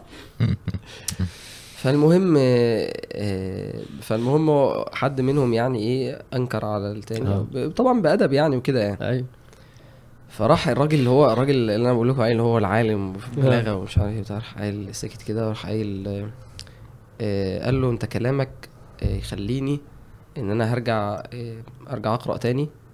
يعني واضح إن أنا تصوري غلط أو إن أنا ما يعني أنا ما. قرأتش في الموضوع ده كويس. آه، كلامك شجعني إن أنا أرجع.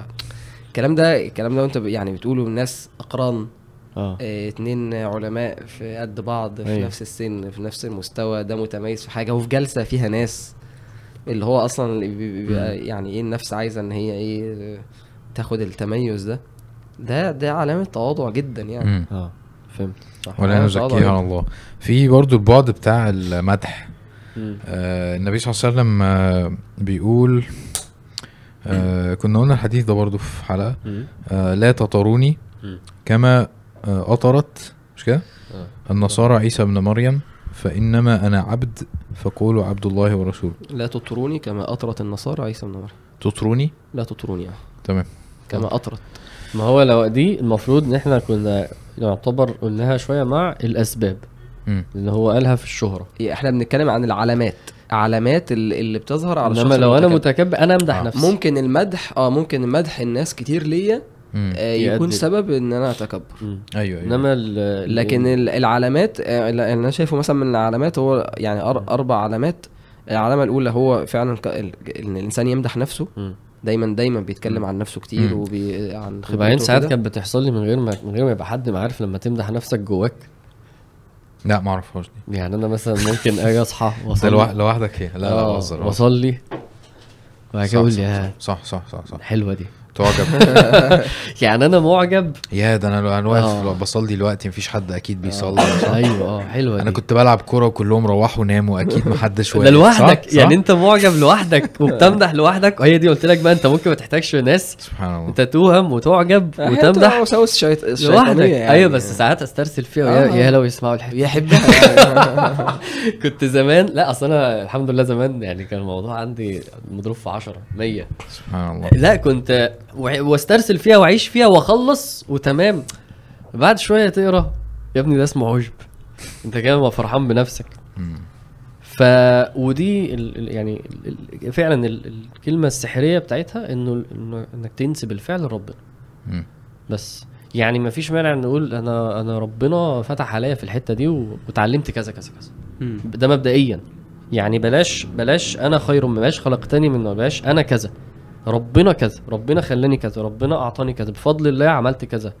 الكلام ده بيقع مننا كتير ودي علامة. وبيفرق جدا طبعاً. لو ربيت نفسك عليه صح. وبعد كده زي ما بتقول الحاجة اللي ربنا خلاك خلاها فيك كويسة لازم تقول الحاجة اللي فيك مش كويسة.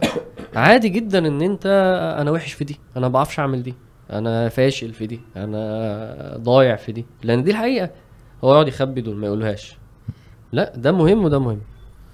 فايه تاني انت كنت قلت علامات تاني؟ مادح آه. مادح لنفسي مم. الحاجة التانية اللي عشان بس الأربع نصائح الأربع علامات يبقوا قدام بعض. آه أنا بمدح نفسي كتير لما باجي أنصح الناس أوجه الناس ب... بيبقى في نبرة آه، تعالي. تعالي. آه، آه، تالت حاجة آه، رفض النصيحة ماشي ورفض النصيحة يعني حتى ده ده ده كان في في صفات ال- أهل النفاق. ربنا سبحانه وتعالى قال "وإ- وإذا قيل لهم. تعالوا يستغفر لكم رسول الله لووا رؤوسهم. تمام كأنه أنا مش عايز استغفار يعني سبحان. ليه يستغفر لي مش عايز استغفار النبي مم. عليه الصلاة والسلام لووا. رؤوسهم ورأيتهم يصدون وهم مستكبرون. آه والحديث بقى اللي انهي واحد أبغض أنت الكلام. هتقول. ده, آه. ده الحديث اللي خ- أنا عرفته قريب يعني إن أبغض الكلام إلى الله أن يقول الرجل للرجل اتق الله فيقول عليك نفسك عليك بنفسك. آه عليك آه. بنفسك. ال- التاني؟ آه، كلام- ال- كلام التاني. واحد بيقول له اتق الله ثم التاني يقول له خليك في حالك. وإذا قيل له اتق الله أخذته. العزة بالإثم. آه. أنا اللي استغربته أبغض الكلام دي أبغض الكلام. يا هو دلوقتي أصل خلي بالك المتك... النصيحة المفروض هدفها إيه؟ هدفها إن هي تقول لك أنت فيك عيب. انت فيك نقص انت فيك مشكلة. سواء كانت حلوة أو وحشة أيوة. بطريقة حلوة أو وحشة. أيوه آه لا خلينا نقول انت خلينا نفترض الطريقة كانت كويسة بس. خلينا نفترض إن جه واحد قال لك حبيبي أنت أخويا وكل حاجة بس أنا عايز أقول لك حاجة أنت مثلا بتقاطع الناس كتير بس شوف حتى ممكن يكلمك في حتة قد إيه أنت ما كويس تسمعش كويس بس. فهو دلوقتي أنت كده أنا أنا لازم أعترف إن فيها عيب ولازم أعترف فيها مشكلة وقدام حد وممكن يبقى قدام الناس فأنا كل ده لازم كده بقلل من نفسي فهو مش هيقدر. فدايما تلاقيه إيه؟ لا يجادل بقى. يرفض النصيحة دي ولا يقبلها. وليها صور كتير ومنها صور خبيثة اللي هو آه طيب ماشي ماشي. وهو بالنسبة له إيه؟ يا عم دي يعني حتى يسكتك وهو بالنسبة له لا ده مش صح. أو يقول له أنت مش فاهم. يعني أنا لما بعمل كده بالذات ببقى عشان ويبدأ يحول له الموضوع وبينصحه هو بقى. يعني يبدأ يقول له أنت اللي لازم تبقى زيي كمان. يعني. مش بس أنت مش فاهم. لا أنت أصلا فاهم غلط. تعال أقول لك الصح. يعني ده ده, ده, ده الشخص بجد اللي بيستفزك جدا. اللي هو. أنت فيك عيب. يقول لك لا لا دي ميزة. لا دي ميزة. تعالى بس أعلمك أنت بقى عشان أنت طلع فيك عيب. فيقلب الترابيزة عليك بطريقة ومش عايز يسمع نصيحة. بس. آه، هو يعني ربنا يعافينا يعني وده يعني كلنا في فينا موضوع عدم قبول النصيحة أو أو إن إن النفس بتضيق لأن عموما النصيحة تقيلة يعني. عشان كده لازم تتقال بطريقة كويسة. فن فلما حد ينصحني نفسي بتضيق يعني. أنا ب... ب...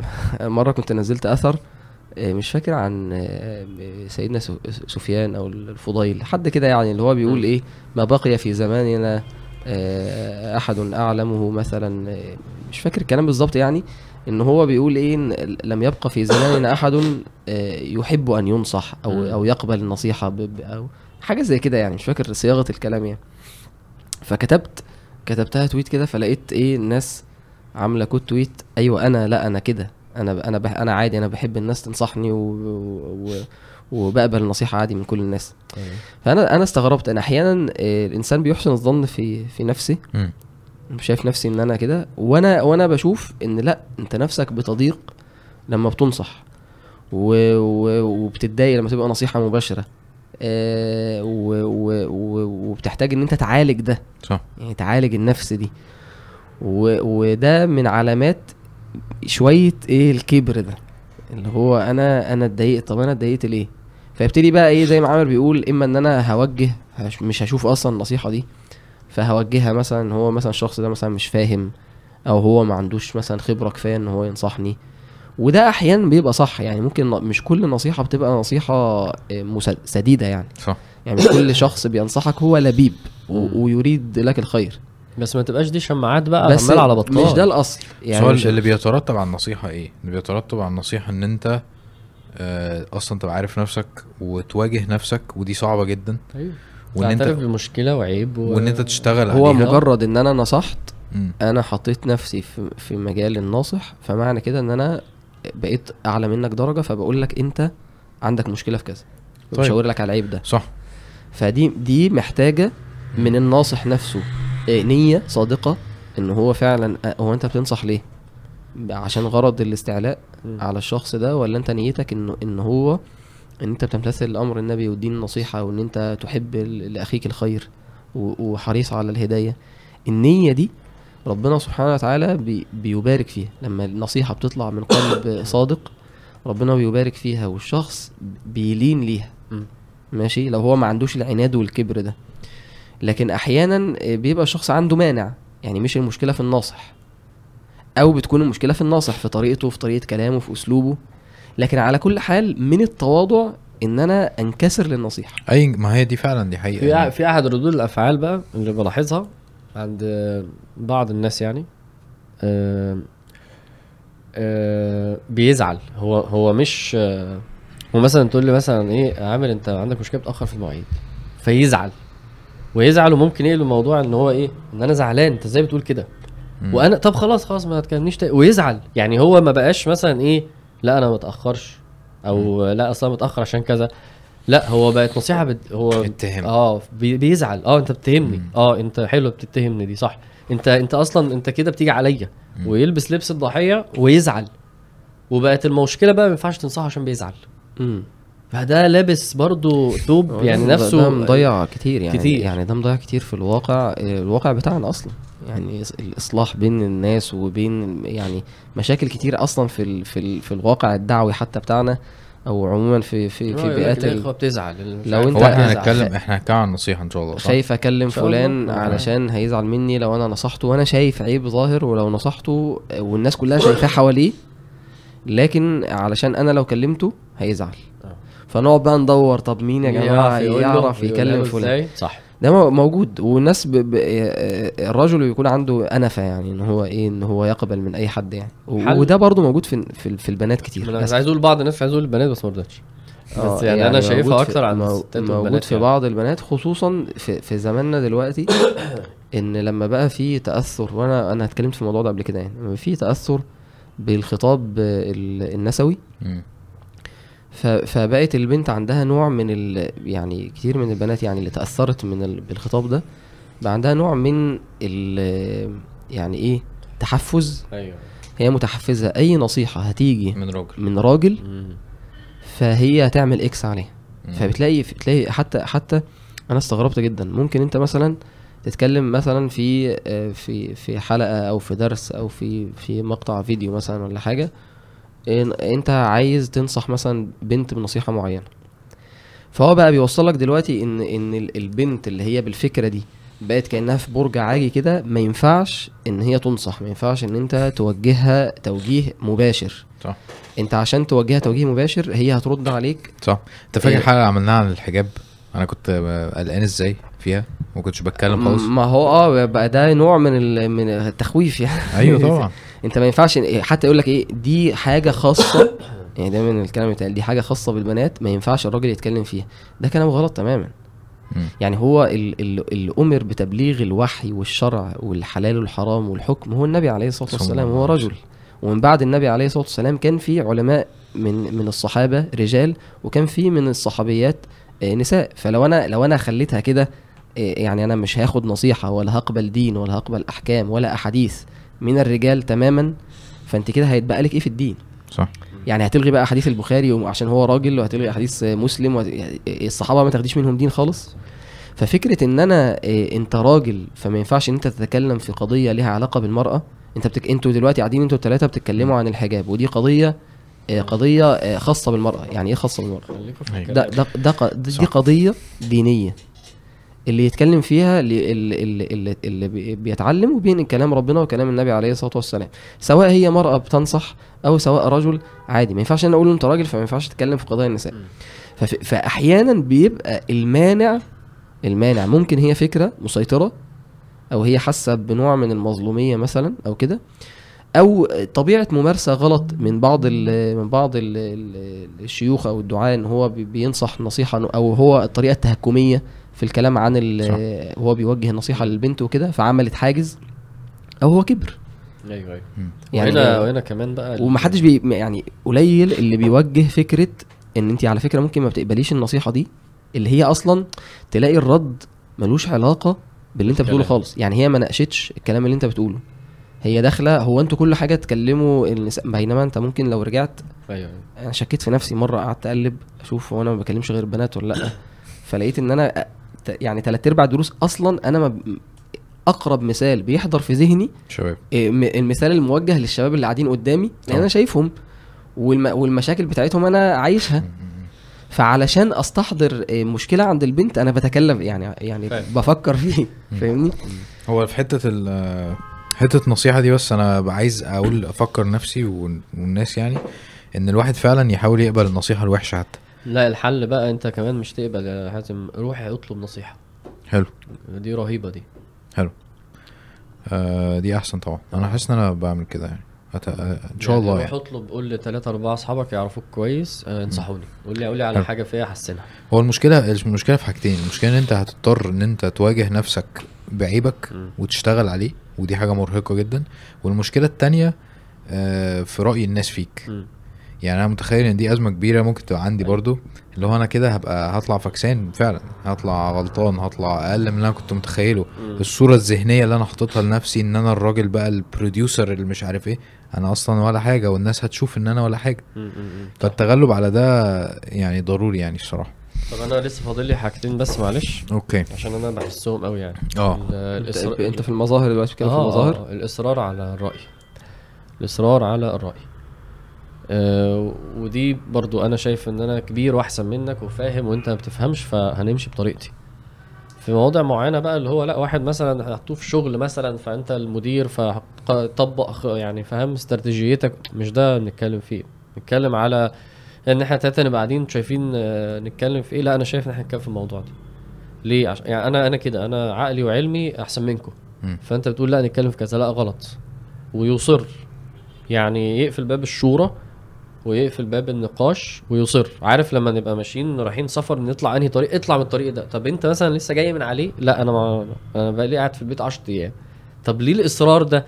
عشان أنا أنا دماغي أحسن منكم أنا قراراتي أحسن منكم أنا نظرتي للحياة أحسن منكم فتلاقيه بيصر على رأي ودايما يهمش آراء الآخرين ودايما يس يعني يعني يبدأ بقى إن هو حتى يتهكم على آراء الآخرين ويقلل منها ما يديش أي مساحة. مفيش مثلا طب أنتوا شايفين إيه؟ والعقول أحسن من عقلي؟ عارفين الكلام بتاع لا هو من دايما في إصرار على الرأي. فاللي بيصر على رأيه ده لازم يتهم نفسه انت ليه أصلا بتصر على رأيك؟ يعني إيه المعطيات اللي خلتك تصر على؟ لا الأحسن ناخد الطريق ده. لو أنتوا الاثنين مش فاتحين ال GPS وانتوا الاثنين ما مشيتوش من على الطريق يبقى رأيك ورايه زي بعض. أنا شايف إن إحنا ممكن نكون نطينا على نطينا حتة بتاعت النقص. إن. الواحد ممكن يكون عنده أزمة أصلا في التربية مثلا مثلا إن أنت أبوك كان بينهرك مثلا طول حياتك وأنت صغير فأنت طالع عندك شوكة كده آه عايز تعوض ده عايز تيجي على الناس عايز تثبت إن أنت صح. حاجة مثلا صح صح فاهم العلماء قالوا كده فعلا يعني قالوا ده ده من ده من من الدوافع إن هو بيكون أنا جوايا عيب ونقص داخلي. و- وبداريه بإن أنا بتكبر على على. الناس. وأنا شايف برضو من من العلامات اللي العلماء قالوها برضو مسألة ال- ان هو يحتقر الفق... يتكبر على الفقراء حتى حتى جسديا يعني مم. يعني ده بتلاقي مثلا أنا واقف يعني ممكن مثلا أنا واقف في صلاه فجنبي واحد مثلا فقير آه، آه، عامل مثلا في حتة معينة أو. لبسه بطريقة معينة فالإنسان المتكبر تلاقيه يتأفف يتأفف. أو يبعد كده آه أو يأنف إن هو يقعد معاه مثلا أقعد معاه على ترابيزة واحدة أو إن أنا آكل معاه أو إن هو يبقى جنبي أو إن هو يركب جنبي العربية أو يعني الحاجات دي كلها هو هو ده ده من مظاهر التكبر التكبر احتقار الفقير. آه، صح، صح. و- و- وبرضو المسألة الاستعلاء كمان عليهم. آه. يعني ال إن النصيحة مثلا تجي لي برضو خلينا موضوع النصيحة ده لأن هو مهم يعني. النصيحة مثلا تخيل واحد هو في في يعني في منصب دنيوي معين صاحب فلوس وصاحب سلطة وصاحب مال واللي مثلا بيصلي بيه في المسجد أو اللي بيوجه له النصيحة أو ال- الشيخ أو الإمام هو شايف إن هو دنيويا أقل مني. صح. في اللبس وفي الفلوس وفي السلطة وفي ال في ال في المظاهر الحياة الترفيهية في الدنيا يعني هو أقل مني. فبالتالي بما إن هو أقل مني في الدنيا فأنا آه، أحتقره. فيجي ينصحني في الدين أو يأمرني بأي حاجة أنا أصلا مش شايفه. أنا موقعه أصلا. فأنا مش هاخد منه أي دين مش هاخد منه أي حق. وده ده أصلا ده ده كان من من الأسباب اللي إحنا قلناها في البداية اللي بتصد الناس عن الحق. آه بس. كويس. ال- النقطة التانية هي ثقافة بقى الاعتذار صعوبة الاعتراف بالخطأ والاعتذار. ودي آه، لأن هي اوتوماتيكلي بت بتقول بت بت أنا هنزل يا جماعة أنا هتقصد هنزل. تقول إن هو الشخص ده بس من علاماته إن هو الكبر ما بيعرفش يعتذر. ما بيعتذرش ما أيوه. بيعرفش يعترف بالخطأ وما بيعرفش يعتذر. الاتنين مختلفين شوية بس قريبين من بعض. إنه آه، آه، آه، آه، أنت غلطت في ده أيوه أنا غلط في دي. ما بينفعش يقولها بسهولة لانها هتقلل منها هتظهر عيب هتظهر مشكلة هتظهر جهل هتظهر آه، قلة خبرة هتظهر حاجة. فلا لازم يعاند. أصل الظروف كذا أصل لو كانت كذا أصل أنا عملتها قبل كده ونفع ويقعد ويهزر حوالين الموضوع وكده واللي بتلحق بيها بقى الاعتذار. يعني حازم أنت غلطت آه، وزعقت. فمبدئيا كده تقول صح أنا غلطت. ماشي هتعديها دي. ماشي؟ روح بقى اعتذر. صعبة صح. يا لهوي. هتلاقيه بيلف ويدور حوالين الاعتذار لدرجة إنه حتى صيغة أنا آسف دي عندهم فيها مشكلة. يعني بيقول لك إيه. ما تزعلش. أه. أيوه مين؟ أنا أقول أنا آسف. لا بس أنت ما تزعلش. يعني فعلا أنا شفت مرة موقف حصل كده مع حد أنا عارف عنده المشكلة دي. المهم هو هو غلط وزعق. فهو هو نفسه قام بعت كده رسالة ومقالة طويلة فاهم؟ وإيه؟ وبي- وبيش يعني هو هو المفروض إنه هو غالبا أنا فاكر إنه بيعتذر. ماشي؟ فإنه يا جماعة الموقف وحصل ولما فلان زعق و ولما حد زعق ولما زعقنا فإيه فجابها كده. قول أنا آسف. وبعدين إيه وده بعدين استنى بس. لا, لا, لا ده لازم نعرف إنه ده ده الشيطان والشيطان هو اللي دخل والشيطان هو اللي حصل فأهم حاجة. هو مش- بدأ مش هو أنا. هو الدرس هو. آه, آه والله العظيم دي أكتر حاجة فيا إيه ده يعني مش أنت؟ لا ده الشيطان. وبعدين كذا والبتاع خلصت. فين أنا آسف بقى؟ يعني أنت هو في يعني في كلمة أنا زعقت. ففين في فيش أنا آسف. صعبة. يعني بتبقى يعني سواء الاعتراف بالغلط هيتزين. كان في كورة لا لا لا أوكي لا لا ده يعني المواقف بتحصل كتير أيوة، بتحصل أيوة. كتير إنه أنا غلطت ودلوقتي باين قوي إن أنا غلطت فخلاص هعترف ماشي بس بص بقى هوصل إزاي على فكرة أنا كنت يعني أنا معذور وعادي وبتحصل وما تزعلوش بس ما مفيش أنا آسف أنا غلطت آه، أنا أنت عارف أنا عليا. أنا بحاول أعمل ده مع بنتي الصراحه مم.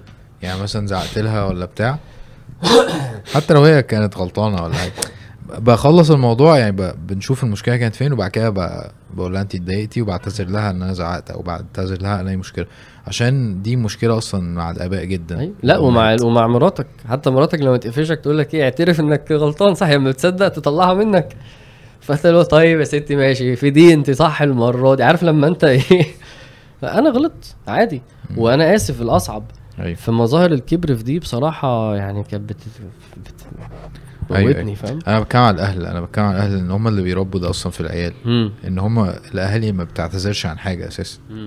فأنت متربي عارف إن أمك مثلا بتديك على دماغك وأنت اللي غلطان حتى لو هي اللي غلطانة أنت اللي غلطان برضو مم. فدي بت بتعمل بتعمل شخصية غير سوية مم. فأنت بتطلع المفاهيم دي أصلا مش عندك مظبوط بتاعت. الاعتذار يعني فهي شوية مظاهر كده طيب إيه الكلام عشان آه عشان خلاص آخر حاجة بقى. نختم. آه علاج ماشي. يعني العلاج. حلو. ماشي. العلاج ده ممكن بالنسبة لي المظاهر دي آه، لازم الواحد يعكسها بقى. يعكسها عشان ما نفصلش فيها تاني. يعكسها. ولو ازود حاجة عليها ماشي بسرعة كان فيها اللي هي الجرأة في التقدم على الأعمال. فاهمين قصدي؟ لا.